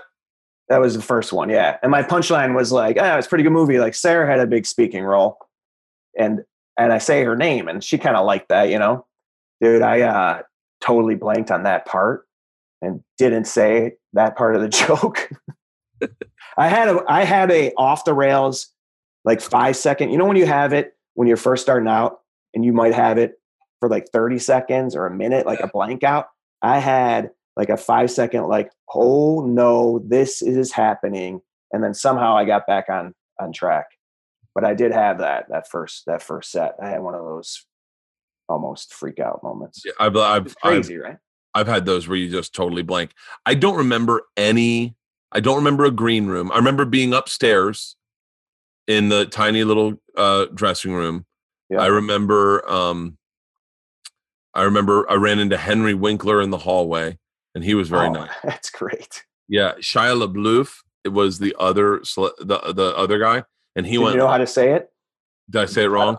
No, that sounded right. That sounded like you nailed it. But did you know it at that time? No, I didn't know. I knew who he was, but I don't know if I don't think I was like a fan or anything. I'd known who he was from Project Greenlight. Isn't that crazy? Like that's only. I remember that. Yeah, he was in Project Greenlight. Oh, I forgot that. So that's why I knew who he was, and so I was like, oh, I know that kid. I'm sure he had done a movie after. I don't think he was who he is today. I know he got arrested a couple times, but I don't. But did you say hi to Henry Winkler? Did you get like a pic with him? Oh, yeah. I didn't get a pic with him. I said hi to him. And then I saw him the next day at SiriusXM. By the way, you asked him to promote your special? You're like, Fonzie, tell everyone to watch my special. No, you know what I did? I was at SiriusXM the next day, and he was walking through the hallways, and I was doing Opie and Anthony, which was my big get. I mean, Letterman was big, but I was such an O&A fan. Yeah. And I was like, to do O&A was like they were like, they only had me on because I had just done Letterman. And they're like, dude, got to have you on. You just did Letterman. And Henry Winkler was walking through the hallways. And they go, oh, shit, it's the Fonz. And I said, you guys want him on your show? And they're like, yeah. And I open the door. I go, Henry. And he was like, oh, Bert. And they're like, you're friends with Fonzie? And I was like, yeah. And I brought him in. And they're like, shut the fuck up. But I had just met him. I'd met him the night before. That is unbelievable. Yeah. You guys want him out here? Henry. Oh, like, oh, Bert. And so... And because my daughter's dyslexic, and he's dyslexic, and we had talked about dyslexia in the hallway, and so that I get downstairs, and they're like, "Listen, I remember Eddie Brill had told me." By the way, I'm very hesitant because I know Eddie doesn't have a way to retort to this, and I'm not talking shit about Eddie. Eddie's a very sweet guy, and he's always been very nice to me. But I remember Eddie's great. I'm just trying to be fair to the truth of life is. Sometimes, you know, I get caught up in fucking PR. Podcasts were never that when we started, but their outreach is so big that to talk negative about someone seems really unfair, in my opinion. So I'm not talking negative about Eddie. I'm trying to talk honestly. So hopefully if Eddie hears this, he goes, yeah, that is pretty accurate. I remember Eddie telling me Letterman would not like me. because I was very dirty. And he was like, I know what, when he was booking it, he sat with me and he told me, Letterman doesn't like certain type of comedy and your what you do is not what he likes. So, and maybe that's what he said. And maybe I interpreted it as Letterman wouldn't like me. Maybe that's to be fair. I'm trying to be fair because I really do like Eddie. Sure. And so, I got there and I guess Shia went long and Shia's segment went long and they said, so just so you know, we cut your segment to 2 minutes. And I was like, it was panel. I was going to panel. And I was okay. I was like, okay. And Biff told me, he was like, just giving you a heads up. They've cut it down to 2 minutes. Unless Dave really loves you, then maybe you'll go longer. But it's so just get your ready, get your segments, get your head ready for it. And I was like, okay.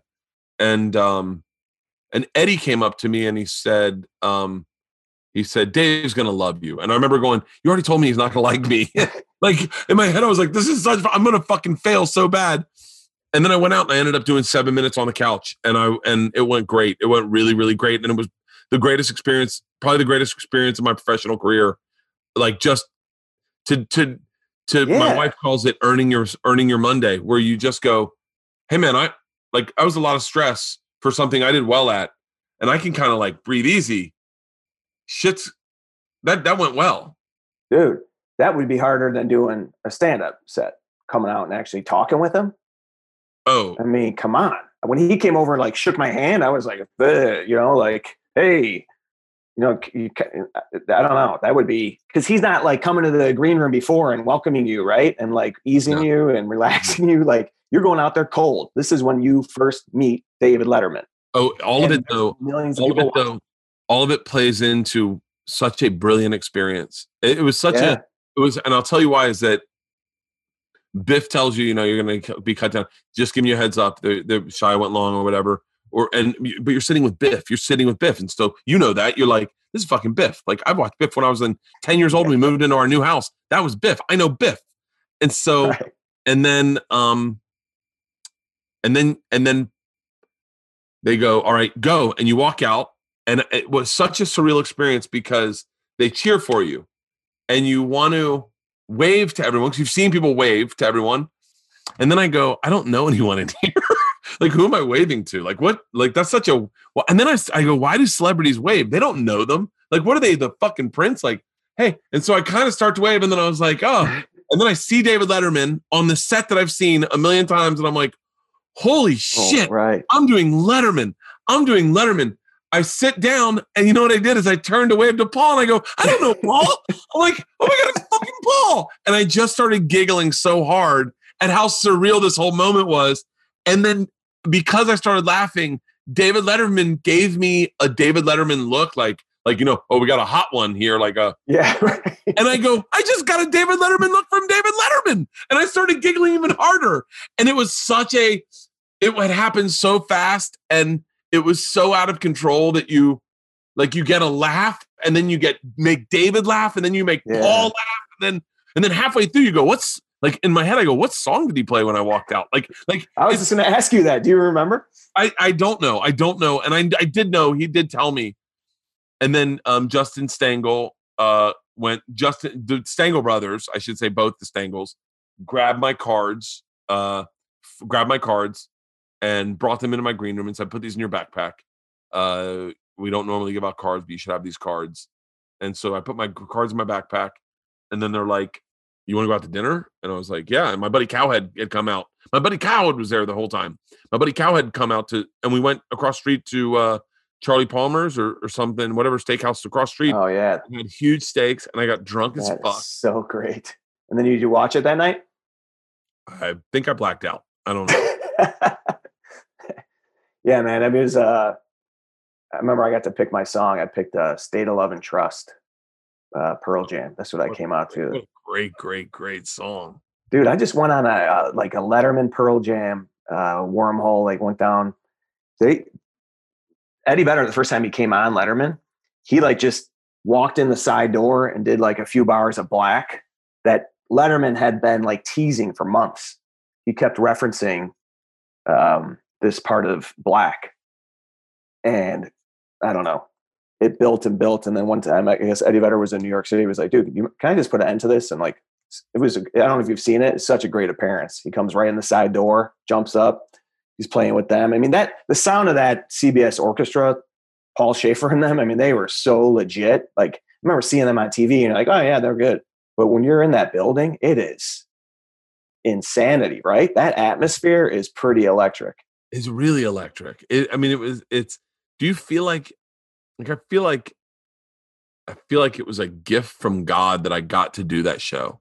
Dude, me too. I mean, unbelievable. I mean, and just the fact that it's not there anymore, you know? This podcast is brought to you by my family's stocking stuffers, Liquid IV. Look, with the cold weather, You can layer up. You don't even know you're getting dehydrated. You don't even know you're perspiring, which means you're gonna. It's even more important to stay properly hydrated. Well, with one stick of Liquid IV in 16 ounces of water, and I love that it's 16 ounces of water. You know, it's 16 ounces of water isn't half a cup. It is a full bottle of water. You get 2 to 3 times the amount of hydration as just plain old water. Add a Liquid IV and bam, you are. And I'll tell you why I love it for this season is that my parents are in LA and they're flying back. And it's so important for travel, being hydrated for long flights or just long road trips. My parents were out here on the tour bus. It can help you with hangovers, which is a big, right around Christmas, everyone's pounding a Liquid IV. For me personally, what I do is I take the watermelon one and, oh, they have 3 new flavors, guava, watermelon, and apple pie. I take the watermelon one right before I work out and bam, I am all about hydration. You know that. If you saw me on Two Bears Come On Cave, you know I am obsessed with hydration. Hydration for me means that my heart rate is slower, my blood pressure is lower, and all the organs in my body get the fluid they need. That's why I'm obsessed with hydration. They've got 3 new flavors. I just talked about them. Sweet and juicy guava, crisp watermelon, and the comforting apple pie. It contains 5 essential vitamins, more vitamin C than an orange, and so much more potassium than just one banana. Healthier than these sugary sports drinks, no artificial flavoring or preservatives, and less sugar than an apple. It's made with clean ingredients, non-GMO, vegan, and free of gluten, dairy, and soy. And I'm telling you, the optimal ratio they provide with glucose, sodium, and potassium delivers water and nutrients into the bloodstream. It's the perfect balance to help you stay hydrated or get hydrated or stay hydrated. It's so much more effective than just water. One stick of Liquid IV and 16 ounces of water gives you 2 to 3 times the hydration of just a plain bottle of water. This company's donated over 6.7 million servings globally. In response to the COVID-19, products are being donated to hospitals, first responders, food banks, veterans, and active U.S. military. Over 3 million servings in total so far. Liquid IV is available nationwide at Walmart in the beverage section, or you can get 25% off if you go to liquidiv.com and use the promo code BERT at checkout. That's 25% off anything you order when you use the promo code BERT at liquidiv.com. Get better hydration today at liquidiv.com. Use the promo code BERT. This podcast is brought to you by Harry's Razors. Let me tell you something. This is an important story. When I was a kid and I first started shaving and I barely had a beard, I would use a razor maybe 3 times and then I'd throw it away and get a new one. I thought, oh, that's what you need to do. My dad lost his shit. He was like, do you have any idea how overpriced these razors are? You'll use it 100 times, for Christ's sake. Well, guess what? 2 friends, Jeff and Andy, were just like my dad, and they were tired of overpaying for razors. So they thought most big brands are overdesigned, overpriced, and out of touch. What if we founded a company? Let's call it Harry's. And we return to the essentials, quality blades at an honest price, literally as low as $2 per refill. Harry's founders wanted to sell products they'd be proud of, so they raised a bunch of money to buy a razor factory in Germany. It's been honing precision blades for over 100 years. They source their steel from Sweden. We all know Sweden's got the best steel. And they own the entire manufacturing process from R&D to the factory floor. This allows them to keep the prices so low. Newer blades, sharper blades. Harry's delivering their sharpest shave ever, and they aren't raising prices. Their newer blades are so sharp that guys are shaving 4 times a week reported that Harry's new blades, their 8th shave is just as smooth as their 1st shave. And they're confident. They're so confident, they stand by their blades with 100% money-back guarantee at harrys.com. Available online or in stores. Harry's available wherever you shop. Harry's has the greatest offer for our listeners of our show, my show. New U.S. customers can redeem a Harry's trial set at harrys.com/BERT for just $3. You'll get a 5-blade razor featuring their new sharper blades, a weighted ergonomic handle, foam shaving gel with aloe, and a travel cover to protect your blade when you're on the go. All you got to do is go to harrys.com/BERT and redeem your trial offer today. I want to ask you though, like, would you do it that way? Would you not want to meet the guests until they came out and things were rolling, or how do you do it? Like with your show, with the cabin? Like, do you see people beforehand? No, I don't want to talk to people beforehand. And I try to keep as much distance when we do it. I want our first initial meet to be real. And then we can hang out, but we usually just gossip, you know. That comes across too, that you guys are just seeing each other. Like, yeah. That's like, what the fuck? Yeah. And then, for the most part, it's kind of crazy. I'm trying to work on a bit on this. I'm working on a bit on everything these days. I want to work on a bit about how my wife and my relationship is so much.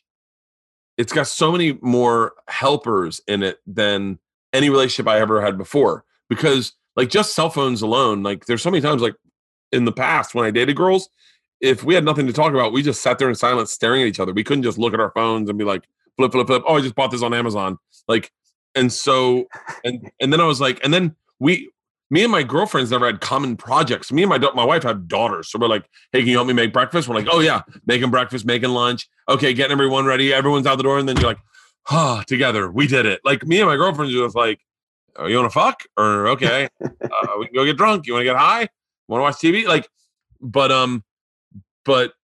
fuck, I forgot what the initial question you said was. No, I was just saying about me. On the cabin, what's really interesting is that for the weird part is once we were only really as soon as you stopped interacting, everyone kind of went to their cell phones. You know?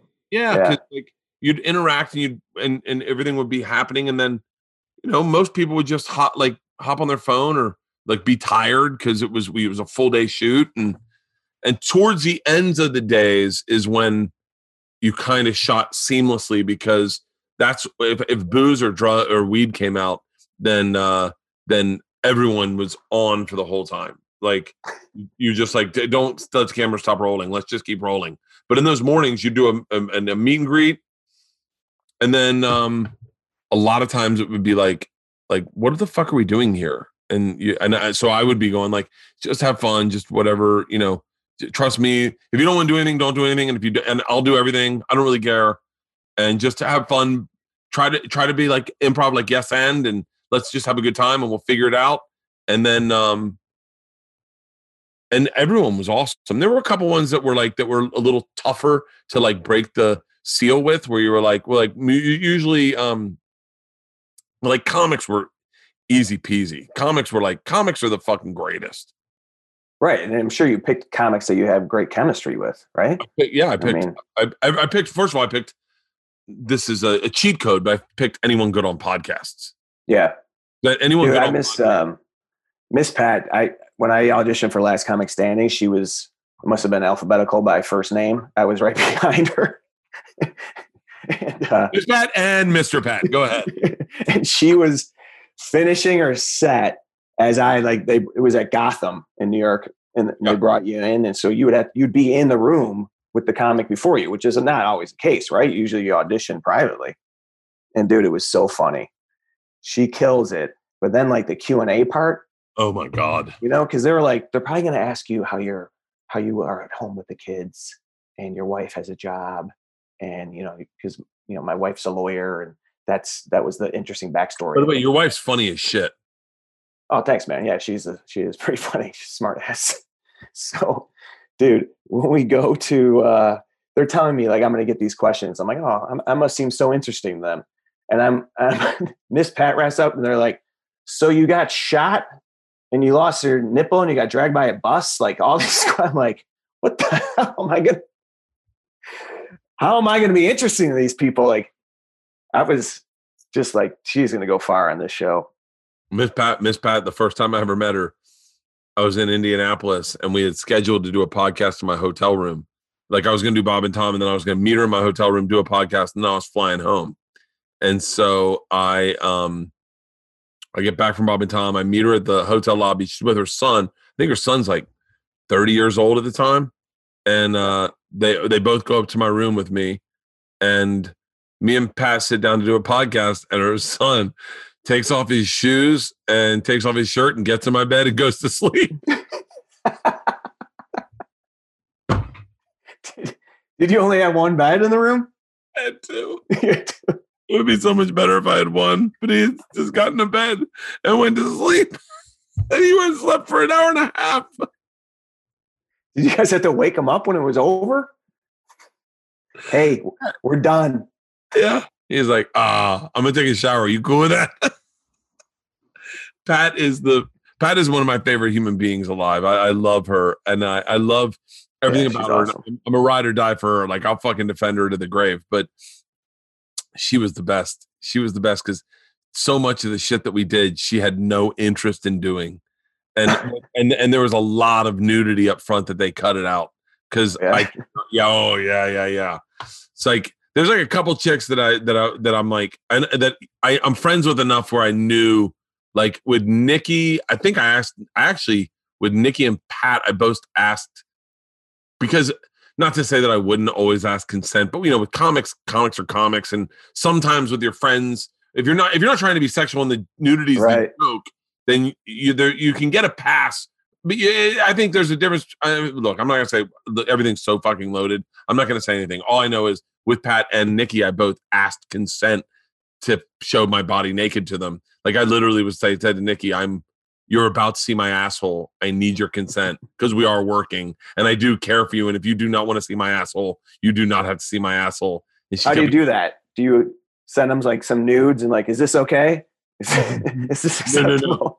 I had the wax strip on my asshole and I go, Nikki, I need your consent. I was already naked in the other room going, I need your consent. Didn't ask for Jay's consent.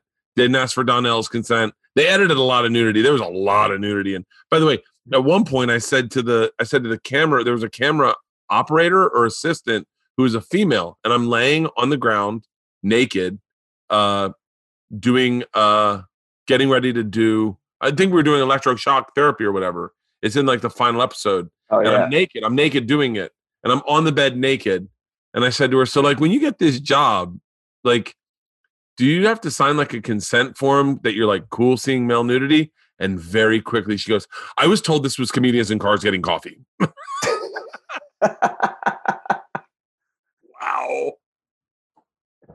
It's a little different. Who are your heroes in comedy? Oh man, I don't like Jess Letterman. Would be a name. But straight stand up. If you're backstage, I know you probably run into Seinfeld, but like guys who you'd come off stage and they're like, "Hey man, fucking really funny stuff." Where you go, that just fucking melted my heart." Yeah, I did meet him one night at Gotham. He came in and did a guest spot at the end of. It was the first time and only time I've headlined there at Gotham, and I was closing out, and they had told me he was going to come in, and I asked, I'm like, can I bring him up? And as I brought him up, he was like, hey, funny stuff, which regardless if he saw, but that was definitely a time. Hey, Pat, not regardless. He brought me up one time. Oh, no, I guess he didn't. I didn't go up before him. He brought me up one time and just looked at me and went, oh. God. Nah, he wasn't that bad, but like it was him and Sebastian. It's just like, really, buddy? Him and Sebastian are buddies, and I took my shirt off, and I'm certain they left right away, but I definitely did enough old material so that I structured it so that whatever material I was doing up front was good enough and clean enough that if he did stay for a second, or at least on the walkout, he heard nothing horrible. And I gave it like 6 minutes, probably maybe less than that, maybe 3 minutes. And then I was like, all right, they're out of the room, right? And everyone's like, yeah, they left. And I was like, oh, by the way, this is a sold out room at the store. And they're like, yeah, they're gone. They walked straight out. And I was like, all right, let's get into the new stuff. Here we go. All right. Yeah. Like I have a massive respect for Jerry Seinfeld. I just watched the Seinfeld episode with my daughter Isla, The Hamptons. Do you remember that one? Yes. Is it the Shrinkage? That's Shrinkage. Oh, that's okay. Yeah. Because I was going to say, is it the Pretzels one when they're stuck out on the they won't be on Long Island for that one for the. No, it was Shrinkage. The Pretzels one. Shrinkage, Ugly Baby, Lobster, and Lobsters. Yeah. And it is. It's such a beautifully written episode that you're like, that, you know, that you go, God damn it, that's perfect comedy. I mean, my daughter Isla didn't even know what shrinkage was and is howling laughing. Right. And I was in the pool. It was that show. That was so great. You know what's funny now when I watch that show is I can't look at George without thinking of Larry David. Like, I just see it that way. And I just see Larry David's influence maybe more than I didn't appreciate that much before seeing Curb, you know, what a role he must have played in that show. I mean, you could definitely see Seinfeld, right? Yeah. Being Seinfeld. But I didn't know who Larry David was when I first watched that show. And now you watch it and you're like, God, there's so much of him in this. It's amazing how funny Michael Richards is and how unfortunate that one incident is, because it does somehow taint the way you see that show now. Yeah. Like you can't help but, you know, it's like at certain points just go, God damn it. I wish that had never happened. I wish he had never gotten into stand-up. He had no business doing stand-up. It was, and it just is at the fucking perfect gotcha time of like videotaped it, fucking out there. I would love to talk to the person who videotaped it. I would love to interview that person and go, how much money do you like? What, like, I'm curious what benefit, like, if they feel good about what they did, they're like, you know, I outed a bad person. Or if, like, because I remember Chappelle saying, you know, I knew what he was trying to do. I think, yeah. Chappelle, by the way, I need to stop talking. I don't know what Chappelle said, and I don't know, but I remember him semi trying to defend Michael Richards at one point. Do you remember that? I don't know if I remember that part of it, but I remember the incident. But I think it also touches on something that is like, does this bother you when, like, it's almost like someone backs into stand up, like you said, he shouldn't have been doing stand up, like he didn't need to do it, but that you are that comfortable, and you see this a lot, right? And you talk about like being a purist or how you look at stand up, and you kind of talked about that earlier, how people are talking about drive through shows or where you, yeah, you. But these people that just like, I'm a stand up now. That, does that bother you when you see people just use their name just to sell tickets and then act like they're stand up? It did when I was younger. It doesn't now. It doesn't now because it's a silly thing for me to determine who is and isn't a stand up, and who is like, some people get into it and are really talented at it and really good at it, and you're like, oh fuck, maybe they should have done it earlier. And then some people I go, and then other people you go, hey, how can I, like, Steve-O's a perfect example. Technically, as a purist, you would be like, the fuck's he doing on stage? But the guy's really busted his ass. I mean, busted his ass. And he's working more than the average comic, meaning he's out there fucking hustling and trying to grow. And so you go, well, that's a real stand-up. Tom Green, definitely out there on the road. I think, and I want to say Tom was originally a stand-up. I remember at one point someone said something about Rob Schneider, and I was like, no. And then here you are splitting hairs going, Rob Schneider started as a stand-up. Like, he was a stand-up comedian. Like, you know him as Deuce Bigalow, but don't ever think that he backed into stand-up. Kevin, you know, like, there are a lot of guys that go, oh, these were stand-ups, but we only know them as celebrities. And dude, that was one of the first big moments of my career. I gave Kevin Nealon a ride home from Zanies, Vernon Hills, to the hotel. And I was like calling everybody. I had Hans and Franz in my car. Kevin Nealon, we sat right here. Like, Kevin Nealon. And I asked him for advice, like, when he on the ride, and, you know, just gave me always be writing, always writing. I mean, it's solid advice. He is a great stand-up. Oh yeah, I worked with Kevin Nealon on the first TV show I was ever on, and he goes, I want to say this right because I don't want him to sound like an asshole, because wasn't an asshole, but they said, hey, so the bit is you and Kevin Nealon are going to be dressed as dicks, and you're going to be at a bar dressed as dicks. Like, you guys will have penises. Your faces will be outside of the penis, but you have a penis on your head, and it's going to be you and Kevin Nealon. You're going to be talking about sexual dysfunction problems that you guys have.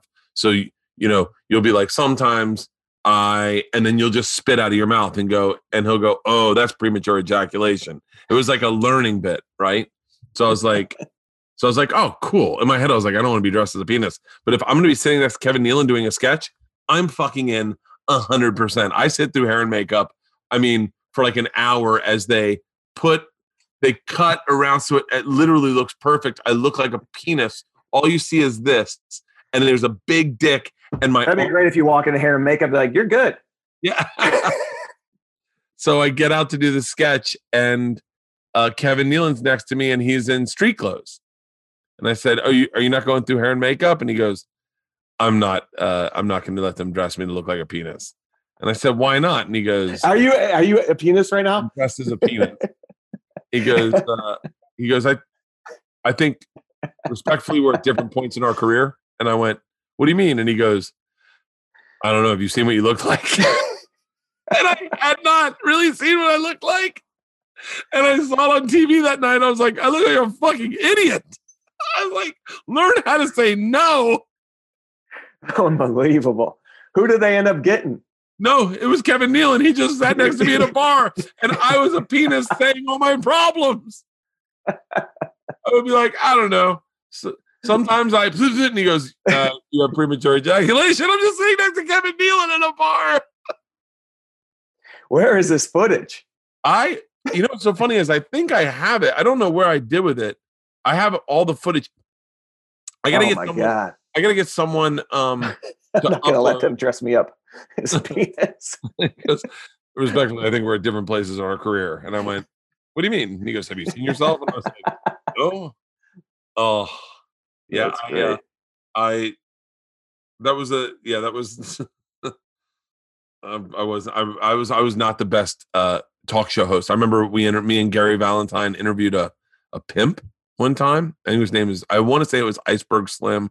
I'm not certain who the pimp was, but I remember Gary, do you know Gary Valentine? No. Gary Valentine. I know who he is, but I've never met him. He's Kevin James's brother. And we were, I mean, very close friends at the time, but we were both not very bright dudes.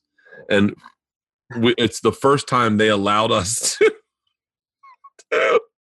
to interview a celebrity by ourselves. Normally, they'd have one of the better hosts with me and Gary. And Iceberg Slim's a celebrity? He had written a book, I think. Oh, yeah. I think he had written a book about pimping.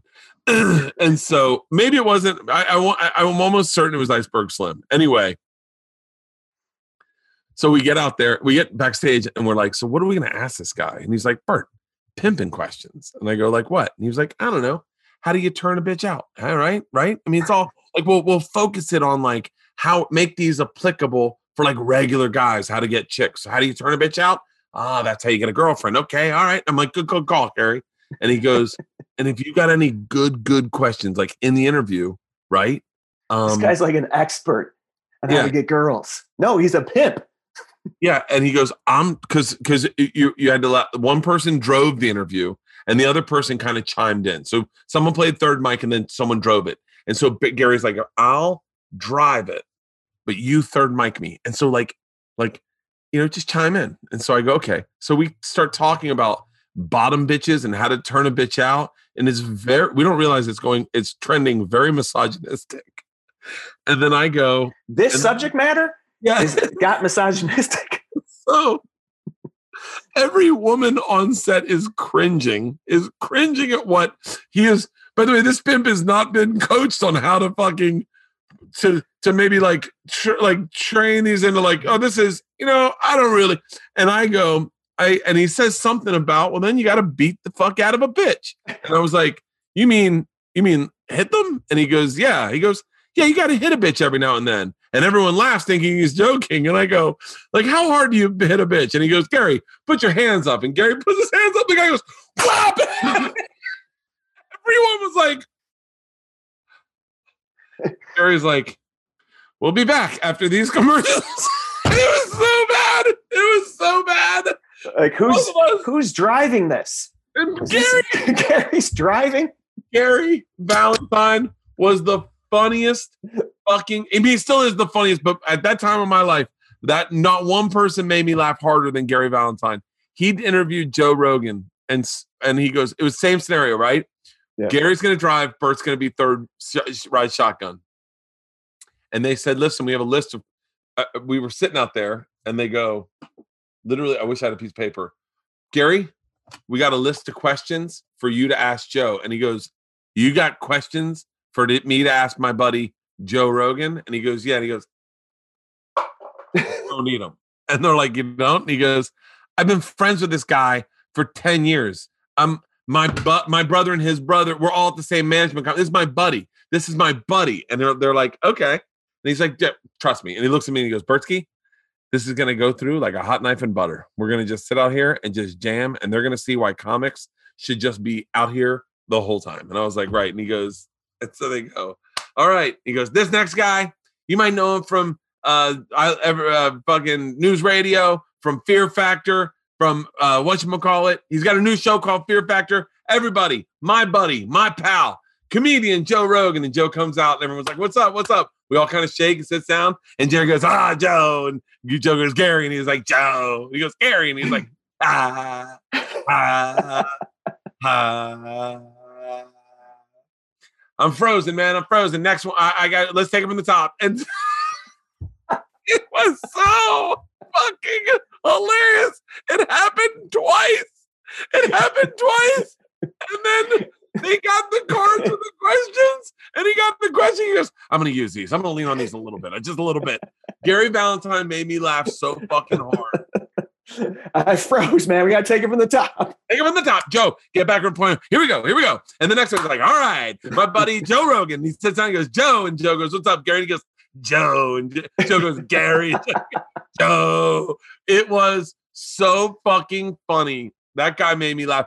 That guy was one of, you know, it's so funny, man. It's like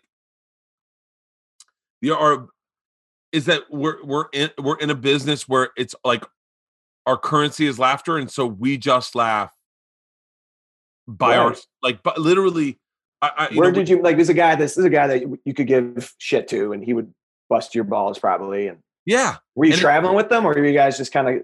We were just living in LA, doing a TV show together. And he's maybe one of the funniest human beings I've ever been. And you know, hanging out with his brother Kevin, you learned a lot about how to behave. You know, like Kevin's a very, very cool, kind. Both of them are very kind guys. They were never predators or anything. They were just kind guys. And it was cool. Like those were the first people I met in Hollywood, I feel like, you know. Yep. And were they like just normal dudes, or were they? Yeah. Normal dudes, grew up playing baseball in Long Island. That's great. Yeah. That's who I gravitate towards too. Not the people that sometimes just people are just like on, you can almost like sense it. Like they're just on. Yeah. And it's just like, I can't compete with that. Do you bring someone on the road with you? If I can, but I don't always do it. It depends where I'm going to. But I do a podcast with this guy, Jim Flanagan, and I like to work with him. Just nice to have a buddy. You red-faced Irishman? It's called All Over the Place. You mixed in a cave? What? All Over the Place. Oh, that's right. I know your podcast. I'm sorry. No. Not all. We just got it going. Like we started in February and we're having fun with it. What do these days? What do you guys do on your podcast? We just talk about random shit, really. I mean, kind of keep it a little bit topical. We go back to a lot of historical stuff, and you know, just a lot of pop culture. I mean, this last episode we were talking about the like the most popular Christmas toys throughout the years. Ooh, like how many you could guess that in the 80s or 90s. A lot of Nintendo on there. The only one I remember ever were Cabbage Patch Kids. Yeah. They were like 83 Cabbage Patch Kids. Like Simon Says was up there, I think. Ooh, I remember Simon Says. I played that at Jeff Fuentes' house. Oh, yeah. I remember the first time I ever played Simon Says at Jeff Fuentes' house. And I remember going like, why has he got so many cool fucking toys? Can you imagine? That was like a cool toy. No, yeah. Oh, and our dads were partners, and they were both lawyers at a law firm together. Jeff Fuentes was me, my sister, and Jeff Fuentes were kind of like cousins, I guess, is what, you know, it was a little bit of a nuclear family because we were always around each other. And Jeff, if I'm not mistaken, I'm horrible at this, but I think Jeff's, the distance between his first sister and himself was a little longer in between me and my sister. So Jeff was our age, and his sister was born, and she was much younger. So we hung out with Jeff, and I remember being like, how come Jeff's dad gets some cooler toys? Simon Says, I remember playing Simon Says at his house, being like, this thing's fucking, and I remember being good at going like, if I play this good enough, someone's going to recognize my talent and pull me aside and be like, hey man, you should go pro. You remember everything. God damn it, your memory is next. Yeah, what, like Laser Tag was on there. Laser Tag, keep going. Was Slinky on there? Slinky, it was probably is on there, but I didn't go that far back. I actually probably have those notes still here because I just did. You didn't take it back to the 1400s. You're like a wheel. It was a stick. Stick was like for 40 straight years. Stick and rock would alternate between. Yeah, it was. But it is funny. It's a sale. Yeah, right.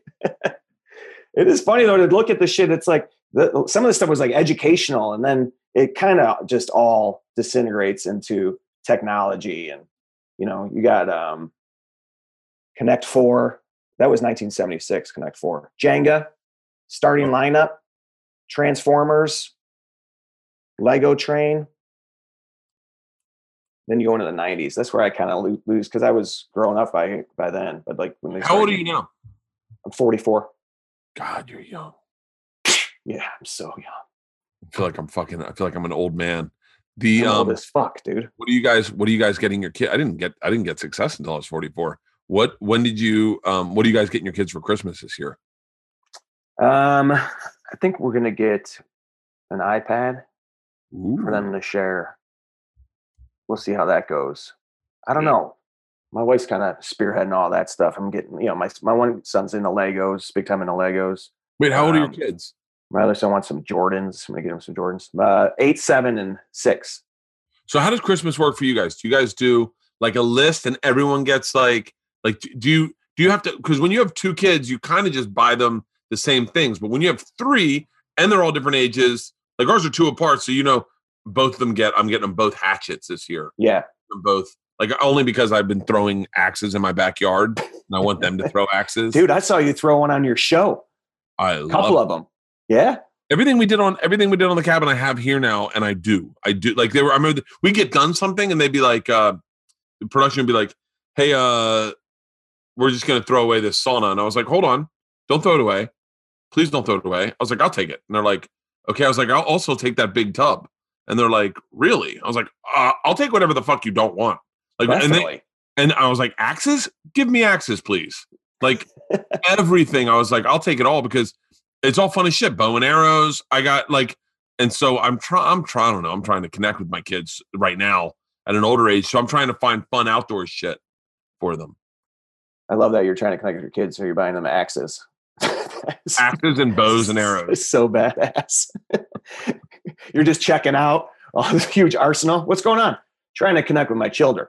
Can you help me out to the car? This crossbow. No, the thing that we do is just they make a list. Their lists are obnoxious. They're way too long. You know, especially now, all they have is time to want shit. So it's like you hand them a catalog and they want everything in it. So then I had them rank them. I was like, yeah, go through here and rank.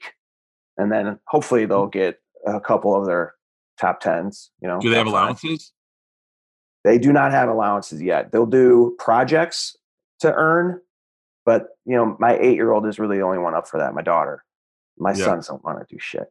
Like they disappear when I'm raking leaves this year and they come out for like the first 2 seconds and they destroy the piles and then they're gone. So is your wife going into the office?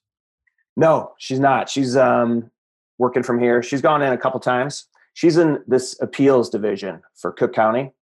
So she is writing briefs. She's basically writing papers all the time, trying to defend arguments. And then occasionally she'll have to go to the appellate court and then argue in front of the appellate court, which is like 3 judges. It's like a panel. It's pretty badass. And now they're doing them via Zoom. So she has, she's had a couple of those.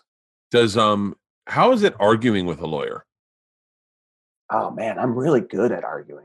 Really? I don't back down. I'm pretty solid. I'm such an asshole. No, I mean, she... Is she good at remembering stuff? And like, I'm bad at remembering why we're fighting or what it started about. And I end up veering off into some other. See, now you're gaslighting me. And you've done this before. And then I'm horrible at arguing. Yeah, I'm good at like winning the moment, but I think she wins the war, the race, life. They just think further ahead than us. Yeah. Right. I was thinking about that the other day. Like my kids, they go to Catholic school and the boys wear navy pants and like dark shirts because they're fucking slobs, right? Like the girls are over there, they got white shirts. Like they trust them. They make the boys like, I didn't even realize that I grew up wearing that shit too. It's like they know we're idiots. You know what I thought? You know, I went to an all boys Catholic high school and I went to a private school as a kid where we had to wear uniforms. The girls had to wear uniforms. And I'm telling you, with what's going on with, I don't know the right way to say it, pronouns and trans gendered rights and non-binary whatnot and dress. I will tell you right now, had I been in grade school and high school at this part of history, I would definitely be in a dress. I would be in a dress. I would be in a dress, playing with my balls in class nonstop. I would fucking shitting would be so easy. You just literally you don't have to do anything. No, none of, you know how many times I've shit on the back of my pants where you're going, I just don't have enough time to get there. And I've shit on the back of my pants on a belt.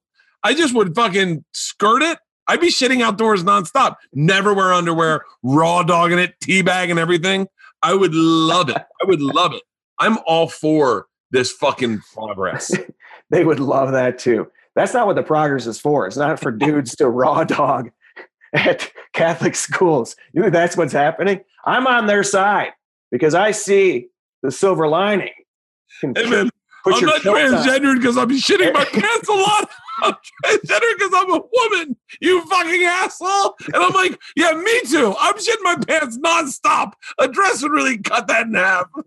I mean, thanks for marching with us, and we will take your support, but we're going in a different direction. But yeah, looking at this, I think you're looking at this glass half full operation as in a different way than we are. I love the kilt idea, though. I remember I went to a Catholic high school too, an all boys school, and this kid would wear a kilt every now and then, and he would get just destroyed for it. But he was like, dude, I'm wearing this. This is. I'm trying to think why he would wear it. Like St. Patrick's Day, was it? Or not that we didn't dress up for St. Patrick's Day, but anyway, this kid found a way to wear a kilt every year, and he got a ton of shit for it from the fellow classmates. Yeah, it was all boys high school, early 90s. Like, there was no stepping out of lockstep. Like once everyone did something, you did that shit. I've been trying to work this as a bit forever. That the clothes that all the guys we know that wear today, those are the shackles of heterosexuality. Like those, no, we never got to choose what clothes we want to wear. We chose our clothes based on not looking gay. Like your friends would be like, "You're not wearing that shirt, are you?" And you'd be like, "Why? I thought it would look cool." And they're like, "What club are you going to?" And then you're like, "Fine, I'll change." And then an all boys Catholic high school, man.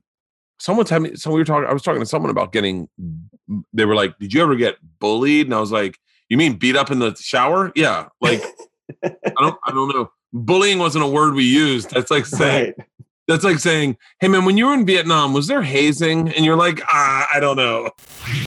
This podcast is brought to you by Fight Camp. Look, I'm trying to work out. And what I can tell you is working out is boring as shit. I keep thinking to myself, I would love to learn boxing. I would love to go to a boxing gym. I can't right now. But this is what's great about Fight Camp. Fight Camp provides boxing and kickboxing workouts and tutorials that keeps you engaged, learning, and excited and motivated. A program that's never boring and always challenging. They bring the boxing gym to your living room with a tech twist. They'll provide you with all the gear, the top trainers, new technology that tracks your punches, and everything you need to get great workouts in. The boxing workout has always been ranked as one of the best ways to get in shape. I remember my dad telling me that. He was like, "You wouldn't last 3 minutes in a fight." Let me tell you something, buddy. Top boxers can't last 3 minutes. You're not lasting 3 minutes. And it is honestly one of the funnest way to combine cardio and strength training. They literally bring the boxing gym to you. It's made for beginners to experienced boxers, all that whole spectrum who want to box from home. It's a great way to learn boxing, kickboxing, or just improve your fitness with authentic workouts, all while learning at your own pace from home. They've got 6 trainers making all the programs based on their experiences training for fights. And they offer a bunch of different ways to learn, such as their 13-week long prospect path, where you're taught the punches in a number system, the stance, how to properly throw each punch. And they don't teach you the moves. You actually use them during the intense 15 to 45-minute workout that continues to remind you to pay attention to your form and reinforce all the techniques and build that muscle memory that's so important. Next level motivation. They use new tech that tracks each punch you throw to measure your speed and volume and output, so you can compete on a leaderboard with people all around the U.S. or just compete with yourself. And now they've recently released a versus mode where you can challenge anyone to a workout, then go head-to-head and see who wins. I wish Tommy wasn't in the hospital. That seems so much great. So great for our competitive nature. Makes you work out harder without even know you're working out harder. And this is a great holiday gift. Fight Camp is a perfect holiday gift for anyone who wants to take their fitness to the next level, or someone who's been struggling with finding a workout that keeps them interested and excited. Fight Camp is a gift for the entire family that they can enjoy and all get competitive on. And here's what's great. They allow you to pay over time. With A-Firm financing, you can get your Fight Camp set up right away. Make easy monthly payments over 24 months, and it's yours to keep at the end. Plus, you save on all the commute and gas that you'd spend like going to the thing and then coming back. And you save on all that. And since you can have up to 5 accounts per household, you can get a full boxing gym for the whole house to use. Fight Camp offers flexible financing as low as 0% APR and $0 down. And right now, for a limited time this holiday, they give you this holiday offer. Get free shipping and a gift valued up to $109 with every Fight Camp package. Just go to joinfightcamp.com/Bert. That's right. Get free shipping and a gift valued up to $109 with your purchase. Bring an authentic boxing and kickboxing gym right into your house with Fight Camp. To get your free gift, just go to joinfightcamp.com/Bert. Joinfightcamp.com/Bert. That's so true. Yeah, I mean, it's unavoidable. We had that stuff going on for sure, you know? Oh, looking back. And then we had it like, with the teachers, too. Teachers would treat us like shit. Coaches would be screaming at us, swearing at us. Coaches were just like seniors that never graduated. They were like just dudes who were like, I remember. You talk about dictators earlier, dude. Put high school coaches in that conversation. How they accumulate their. Oh, dude, I remember I got slapped in the chest by a priest. I got slapped like a Ric Flair slap. He said, "You, Mr. Kreischer, are an asshole." And I was shirtless.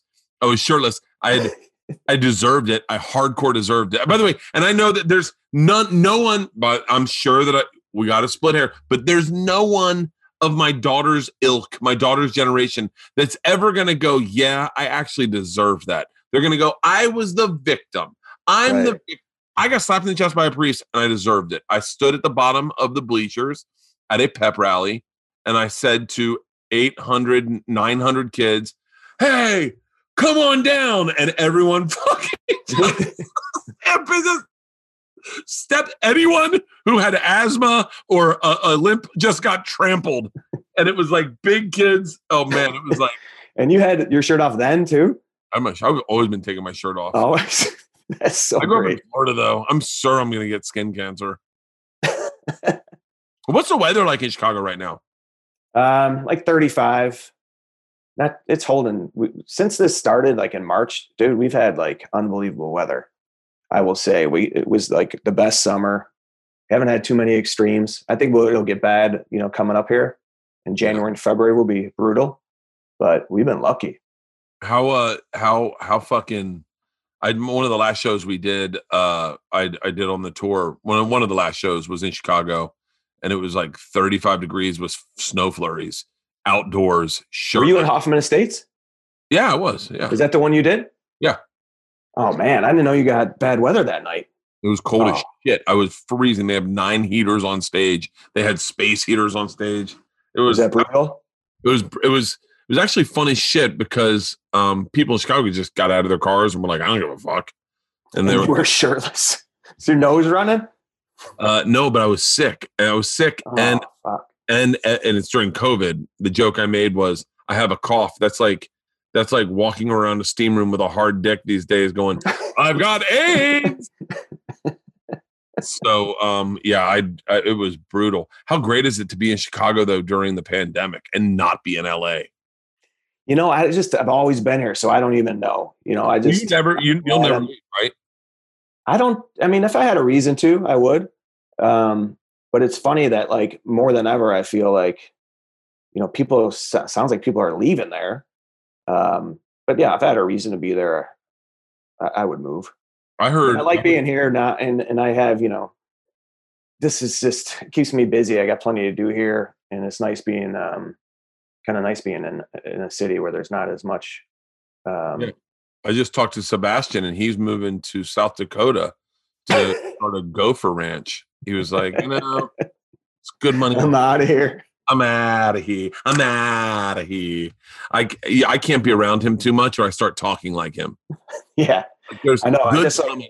When we're on the road, I can't watch the shows. I'll watch, like, if I know he's doing a new bit, doing new stuff, but otherwise it gets in your, right. And if you work with anybody like that, if you work with the same person a lot, you know, you just don't want to pick up that cadence. Yeah. Him and Ian Bagg are the two guys that if I spend too much time, I start sounding like them, or, and when you talk about them, you can't help but do an impression of them, which sometimes is not a flattering impression. Like, if you talk about Ian Bagg and talk like this, okay. And he's like, that's not what I sound like. And you're like, when I talk about you, I just sound like, okay. Slap her in the tit, moose knuckle, hockey, moose knuckle. I don't know, Ian, but that's a pretty solid impression, dude. I've seen his stuff. I remember Sebastian, the first time I ever met Sebastian. What was the first? Tell me about, because Sebastian is such an interesting guy in that, and then I should have probably said this at the beginning, but I'll say this, but you work with Sebastian. You tour with him for the most part, and he's such an interesting guy because he is a little bit of what comics are made of, is that he is hilarious, but a lot of times he doesn't know he's being hilarious. Like, I'll tell you my first time I ever met Sebastian. Sure. We were playing softball. Me and all the guys from the store, Mike Young, Brett Ernst, Steve Byrne, Steve Renazizi, a bunch of us. We're playing softball at Home Run Derby. Yeah. And so we were all going to go out to the field and play Home Run Derby. And I show up in, I want to say maybe cleats, but I don't even know. Maybe just shoes and some shorts without a shirt. And Sebastian is in, an all matching black outfit, black neck. Like, he's got a neck, like a headband around his neck. He's got wristbands. He's got like just shy of like the elbow protector, you know, eye black. Yeah. Eye black. He's got everything's black and fluorescent yellow. And he's just putting it on. And I thought he was doing a bit. I really thought he was doing a bit. And I was like, oh, that's hilarious. Yeah, if you put all that on, right? And he was like, huh?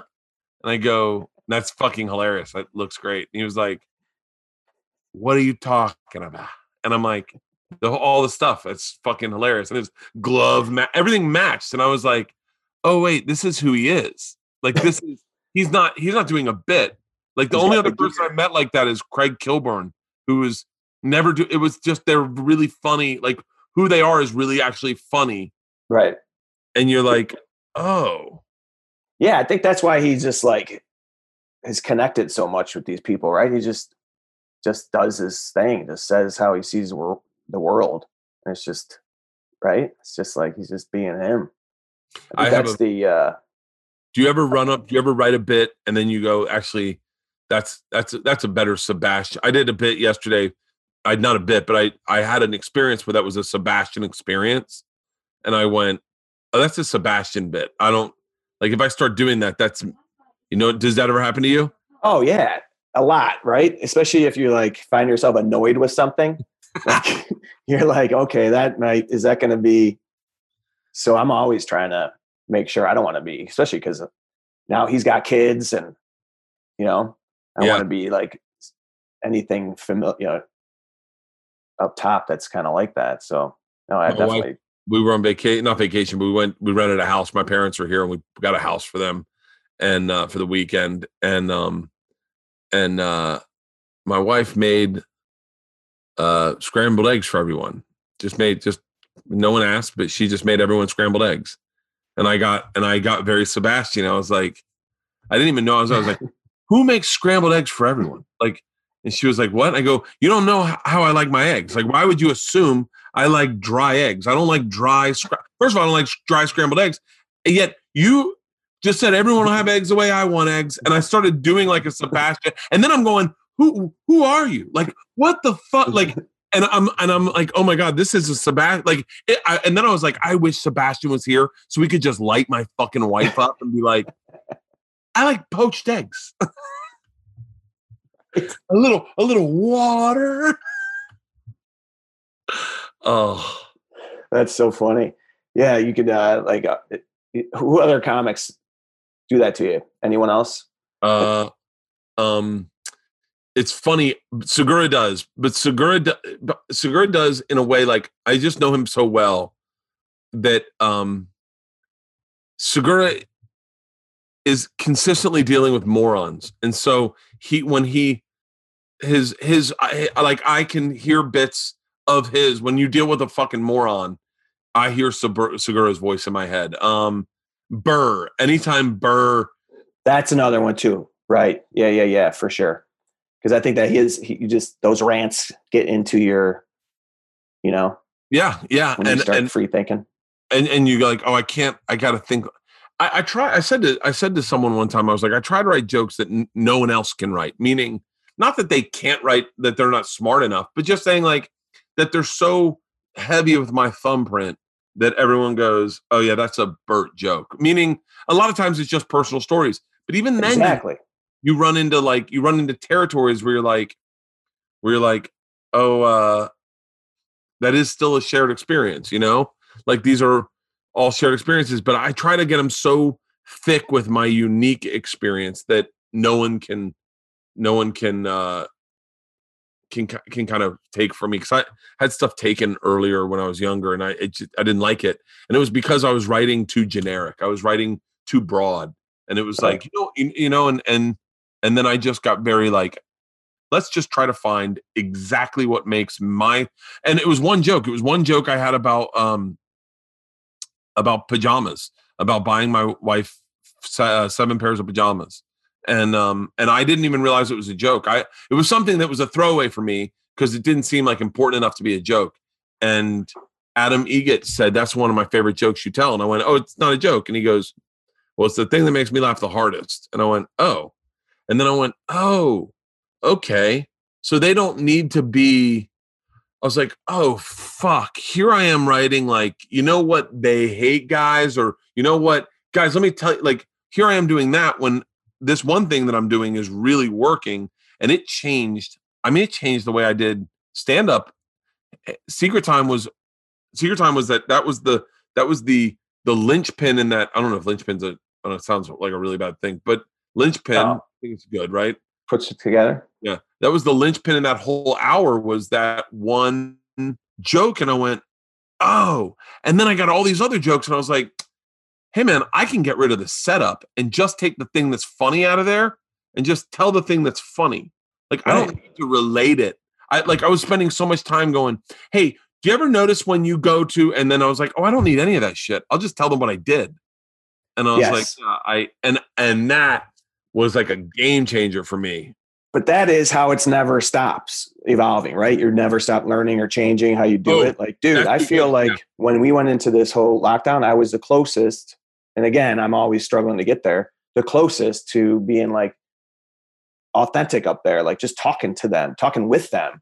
And like, that's what you find yourself wanting to do. Right. And your act does that very naturally. You, Nate Bargatze, Tommy John again, are all guys that I watch. And I just go, God damn it, man. Why? That was right there. Like that's so good. That's so, and it's, you guys also have an ability of taking something that we all do. I'm saying the three of you, because you guys are all guys that I feel like are in that same fucking like place I wish I was, where it's like, you're smart as fuck, you're fucking hilarious, and you're not cursing, and you have across the board mass appeal. Like everyone, your comedy is, obviously not everyone's comedy is for everyone, but your comedy is for, like, a lot of people can enjoy it. It's something you can play, and you're not going to go, people go, what the fuck is this?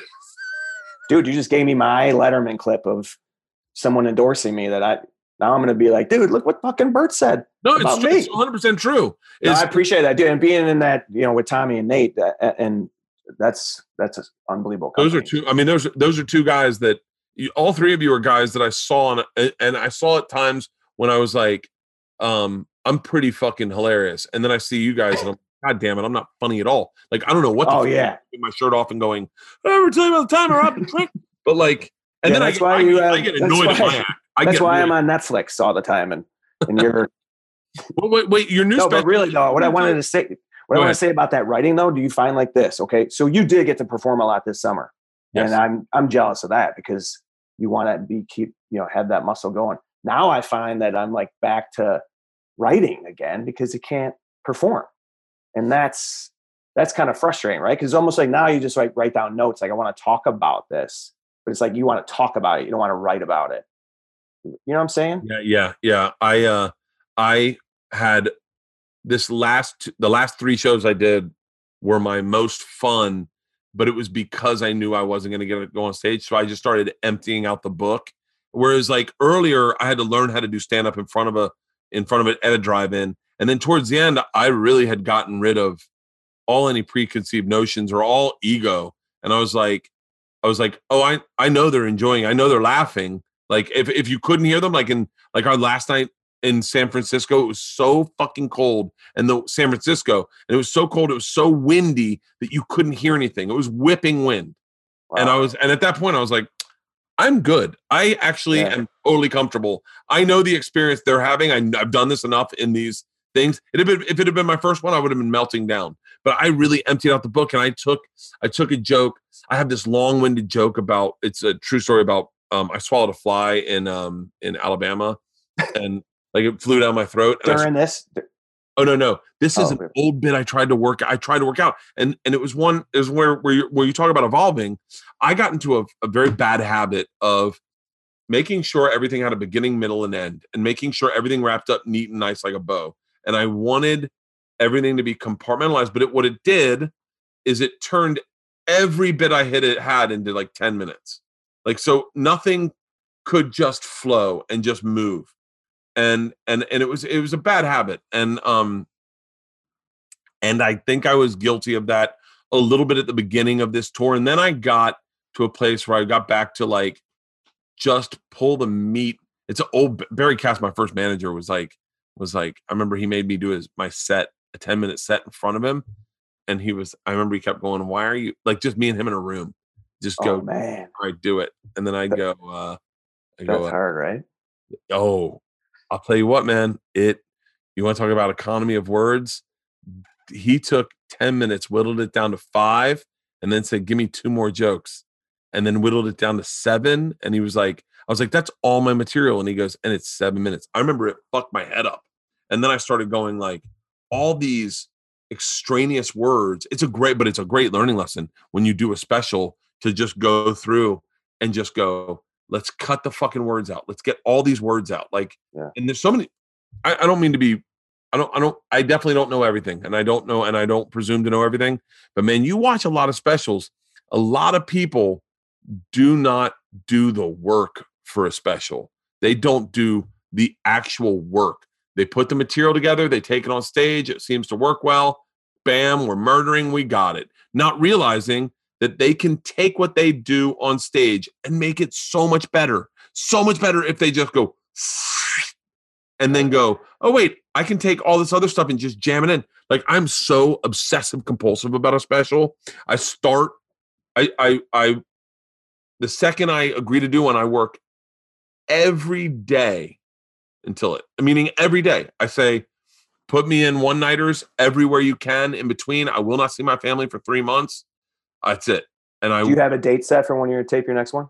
No, I don't. I have no plans on taping another one. I don't. I mean, and I can be honest with you, I'm not ready for it. Sure. Yeah. I can imagine. I mean, just the world being what it is. But I want to ask you this: when you go back to March before we're sent home, right? Yeah. How much of the stuff that you were doing in March are you still doing? And is there any of it that like you're just like, this is not relatable as much anymore? So I'm going to wait till things kind of snap back. Oh no, yeah. All of it. I mean, I did my last special, Hey Big Boy, I filmed in November, and I had a tour planned for January 30th, and we shot the cabin all through January. So December, I toured like a motherfucker to write a new hour to be ready for January, and then we shot the cabin. I did sets every night that we had off on the cabin. I would go in, try to do a set, and I jam packed what was a new hour. And then the first 2 weeks of touring, I was like kind of putting it together, but my special hadn't aired yet. So I could lean on the old stuff to I had 30 minutes and then 30 minutes and then, the machine. And by the time my special aired, I had a brand new hour, but that's when the pandemic hit. But it was all, none of it. It's all still very relatable. There were certain things like that I had to change, like going. I was at someone's house for dinner, and everyone's like, "When did you go to someone's house for dinner?" And you're like, oh, okay, yeah. But now I have a new hour, but I don't love it. I think it's acceptable. I think it's really good. I think there's parts of it that are good. Is that what you're going to call it? Acceptable. Parts of this are good. This will do. Let's not put a fine point on it. I'm going to call it low effort thinking. That is fucking perfect. Low effort thinking. But I literally was like, I'm ready to get back into clubs. I'm ready to get back into clubs. I'm not. I want to do another theater tour in the summer when pandemic's out. But I'm really excited for like inoculate or vaccinations, and then clubs to be like, we're wide open, and then going in and, I've always said this, but I think it's our responsibility as guys who can sell theaters to go in and do some clubs to kind of help boost the economy and get them back up and running. But that's great. But what are your favorite clubs? That's an interesting question.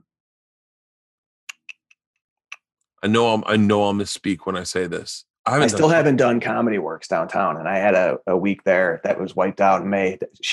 Wendy had me out in the suburban room, and I can't wait to do that club. I heard that's great.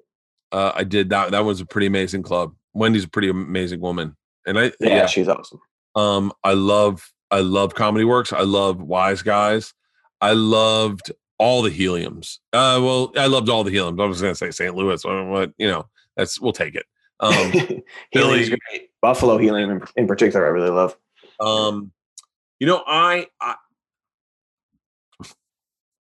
It's funny, the Old Brea Improv was like probably my home club. That and Irvine were like my two home clubs because I performed there so much. I was so comfortable on those stages. I just did those for the first time. Those rooms are amazing. Well, Brea's new club is massive. Is it the Irvine one that I did? Irvine, yeah, Irvine is fucking amazing as well. Those were like my home clubs, and then all of them kind of, the Last Stop in Houston, which is no longer around, was a fucking great club. Oh yeah, but I really loved when I was younger, I loved chaos. So if there was chaos in a room, then it was like, then I was like, oh, this is my room. Like the Miami Improv, I think a dude got stabbed at one of my shows there, like. I just saw that video of Segura stabbing you. Oh God! Oh my goodness! You fucked up, man. Have you heard what happened? No. Oh, he is. We were playing basketball, and he went up for a dunk, and he can dunk. Halston, hold on, Halston. You may need to edit this out, pending on when we air this. Okay. So he goes up for his dunk and his patella ruptures and blows out his knee, falls, breaks his fucking arm in half. This bone right here just goes snap, and his arm was spun like 400 degrees around. Skin was twisted, and he's in the hospital right now. Dude. Yeah. He's 5 hours of surgery. That sucks. All because of a dunk contest. But to answer your question, he can dunk, just not every time.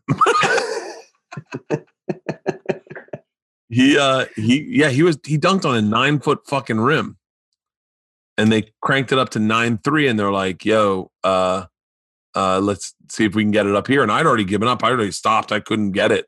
And Segura got up on 9.3 and went, and the guy told him, he's like, you got to really fucking push extra hard. And he did. Blew out his patella. I mean, he's going to be in rehab for a while. Yeah, he's in the hospital right now. I went to the hospital, spent the day with him, getting him checked in, and it was a really, really, really. That's brutal. Not to say that I'm trying to steal his thunder, but I've had anxiety about it. It's been fucking me up pretty bad. Because wow. I went from us playing a game, to emergency, and then. That I'm trying to quantify it, but to see that quick of a shift in everything, in emotion, in energy, in an evening where things were going so good and then they went so bad so immediately. It went from, dude, did you just dunk with two hands on a 9-foot rim? Dude, you have fucking major ups, to call 911. And it like in an instant. Oh, it was so fucking bad. Oh, man, I'm sorry to hear that. My best friend. So it fucked me up. I mean, it obviously it fucked him up. You know, he's in the hospital. I'm sure he's dealing with it. It's all happened to him. But and then you think about all the shit they, you know, because they got kids, right? 2 kids, yeah. Yeah, and the parenting aspect of that and dealing with all, you know, sucks. He's hopefully we do a 2 Bears 1 Cave this week. Hopefully this will come out next week, and we'll have talked about it, but it was very intense. And, you know, I think me and Tom are very close, and we've always been pretty close, but man, when you want to talk about close, like it was a very fascinating experience to go through with a friend. And I told him, I said, when I have my heart attack, I expect you to do the same for me. Oh, come on, dude! I go to the cardiologist Thursday. And what's crazy is that experience with Tom, watching people get carted in an emergency into an ER. You realize, this does speak volumes of preventative medicine, of going in and getting early detection, finding out what's wrong with you, getting in front of everything instead of letting it happen to you and being a guy who has a. I mean, I just saw some. God forbid this. Poor woman's husband had a stroke at 40 and just passed away. And you're like, fuck, man, no, you gotta get in front of it. And it sucks to get in front of it. I'd rather not know. And I feel fine. What do I know? Well, come on. Why do I need to know? I'd rather not know, just, you know, but fuck, I have a cardiologist appointment Thursday and then another one Tuesday to go in. And I think I've already done my stress tests. I think I've already done all my. I'm going in for a CT scan, so okay. I go in and they just check what calcium you've accumulated in your heart and your block. And this is completely preventive. This is wasn't suggested by like your MD or anything. No, I did one 5 years ago.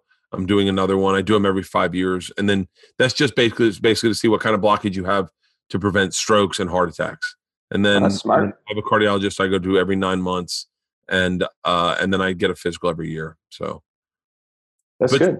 But still, you're always like, fucking, you know, you just, I don't know. Do you go to the doctor?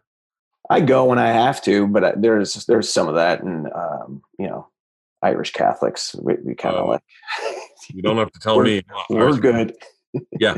You're like, I switched over to wine. What are you talking about? No, but I do go. No, I do go when I have to go. Yeah, I figure with a wife that's a lawyer, she. I feel like she's like, I booked a dentist appointment for you, and you're like, oh, okay. That was. Yeah. I used to have a joke about that where I said, I was about my wife landing me, and I was like a wild stallion, and she's like, she gives you. I was a horse, and the whole thing about when a wife catches you, she has carrots are blowjobs, and she's like, there you go, and you're like, this isn't that bad. And then one day she's like, you should wear khakis, and you're like, what khaki? And then she's like, no, calm down. And then all of a sudden the petting makes sense, and you're like, yeah, maybe I should go to the dentist more than once every 15 years. Like, I don't know. That's funny, dude. By the way, we've been on for 2 hours and 15 minutes. We should probably wrap this up. I know. Yeah. Let's wrap it up. Kids. We could do this again, man. I love talking to you, Pat. Oh, you too, Bert. I mean, I appreciate it, dude. I was fired up when they said you were going to have me on, and this is big for me, dude. This is great to be on your podcast, man. Dude, well, thank you for doing it. Your special is Comedy Dynamics produced it, correct? It is on all platforms. It is Amazon, Apple TV. It's on everywhere. And are there clips on YouTube? Yes, there are. Yeah. I watched a bunch of it, on YouTube last night, and then randomly, did you do this podcast? You did this like 4 months ago, correct? It came out in July. Yeah. We taped it last year. I saw it in July. Because you were so fucking hilarious. I remember watching you at the Forum and thinking, how does he not get a development deal right out of this? Like, this is like you murdered. And I was like, oh, man. I was so impressed, because I was like, if Sebastian said to me, hey man, do you want to do 10 minutes? I couldn't. And by the way, I had never done it, but I was like, I would be overwhelmed with stress of the fucking performing in the round in the Forum was so amazing. Dude, I was AC Green. They were there to see Magic Johnson, and I was Kurt Rambis. I was like, let me not turn the ball over. Let me get a couple of rebounds. That was cool for me, man, just to be in that venue, because I grew up a huge fan of the NBA, and that's where the Bulls won their first title, the LA Forum, and that place is iconic. That was cool. It was great seeing you there that night too, man. Yeah, it was great, and I want to say, like, right when your special came out, maybe Sebastian put a tweet out or something, or someone. I saw a tweet about it, and I went, oh shit, I'm going to go check it out. And I want to say I saw clips on YouTube, and I was like, oh wait. Oh, and I was like, please say he put it on YouTube. And then I ended up catching up with more of them last night. And then I told my wife, I was like, yo, we should watch this tonight on Amazon. It's on Amazon Prime, right? Yeah. Yeah. It's called When's Mom Gonna Be Home? Yeah. It's fantastic. Which was named before the pandemic, because now it's like, when is mom not going to be fucking home? When's dad not going to be home? When can we get the hell out of here? Well, I'll tell you what, next time when things open up and you come out here, I would love to have you and your wife at our new podcast studio with me and my wife. Oh, dude, that would be incredible. Yes, that'd be fun, man. I got a real kick out of your wife when she was on television with you on that morning show in Chicago. And your wife's got such a Chicago accent too. She does. Yeah, she does, man. She comes in hot with the Chicago. Well, hey, thank you for doing this, man. Congratulations on the special. We'll make sure to direct everyone where to see it in the intro. But this I appreciate it, Bert. Again, I would love to. Thanks so much, dude. Congrats to you and everything you got going, man. Love it. Thanks, Pat. Happy holidays. Well. You too, buddy. Take care. Bye.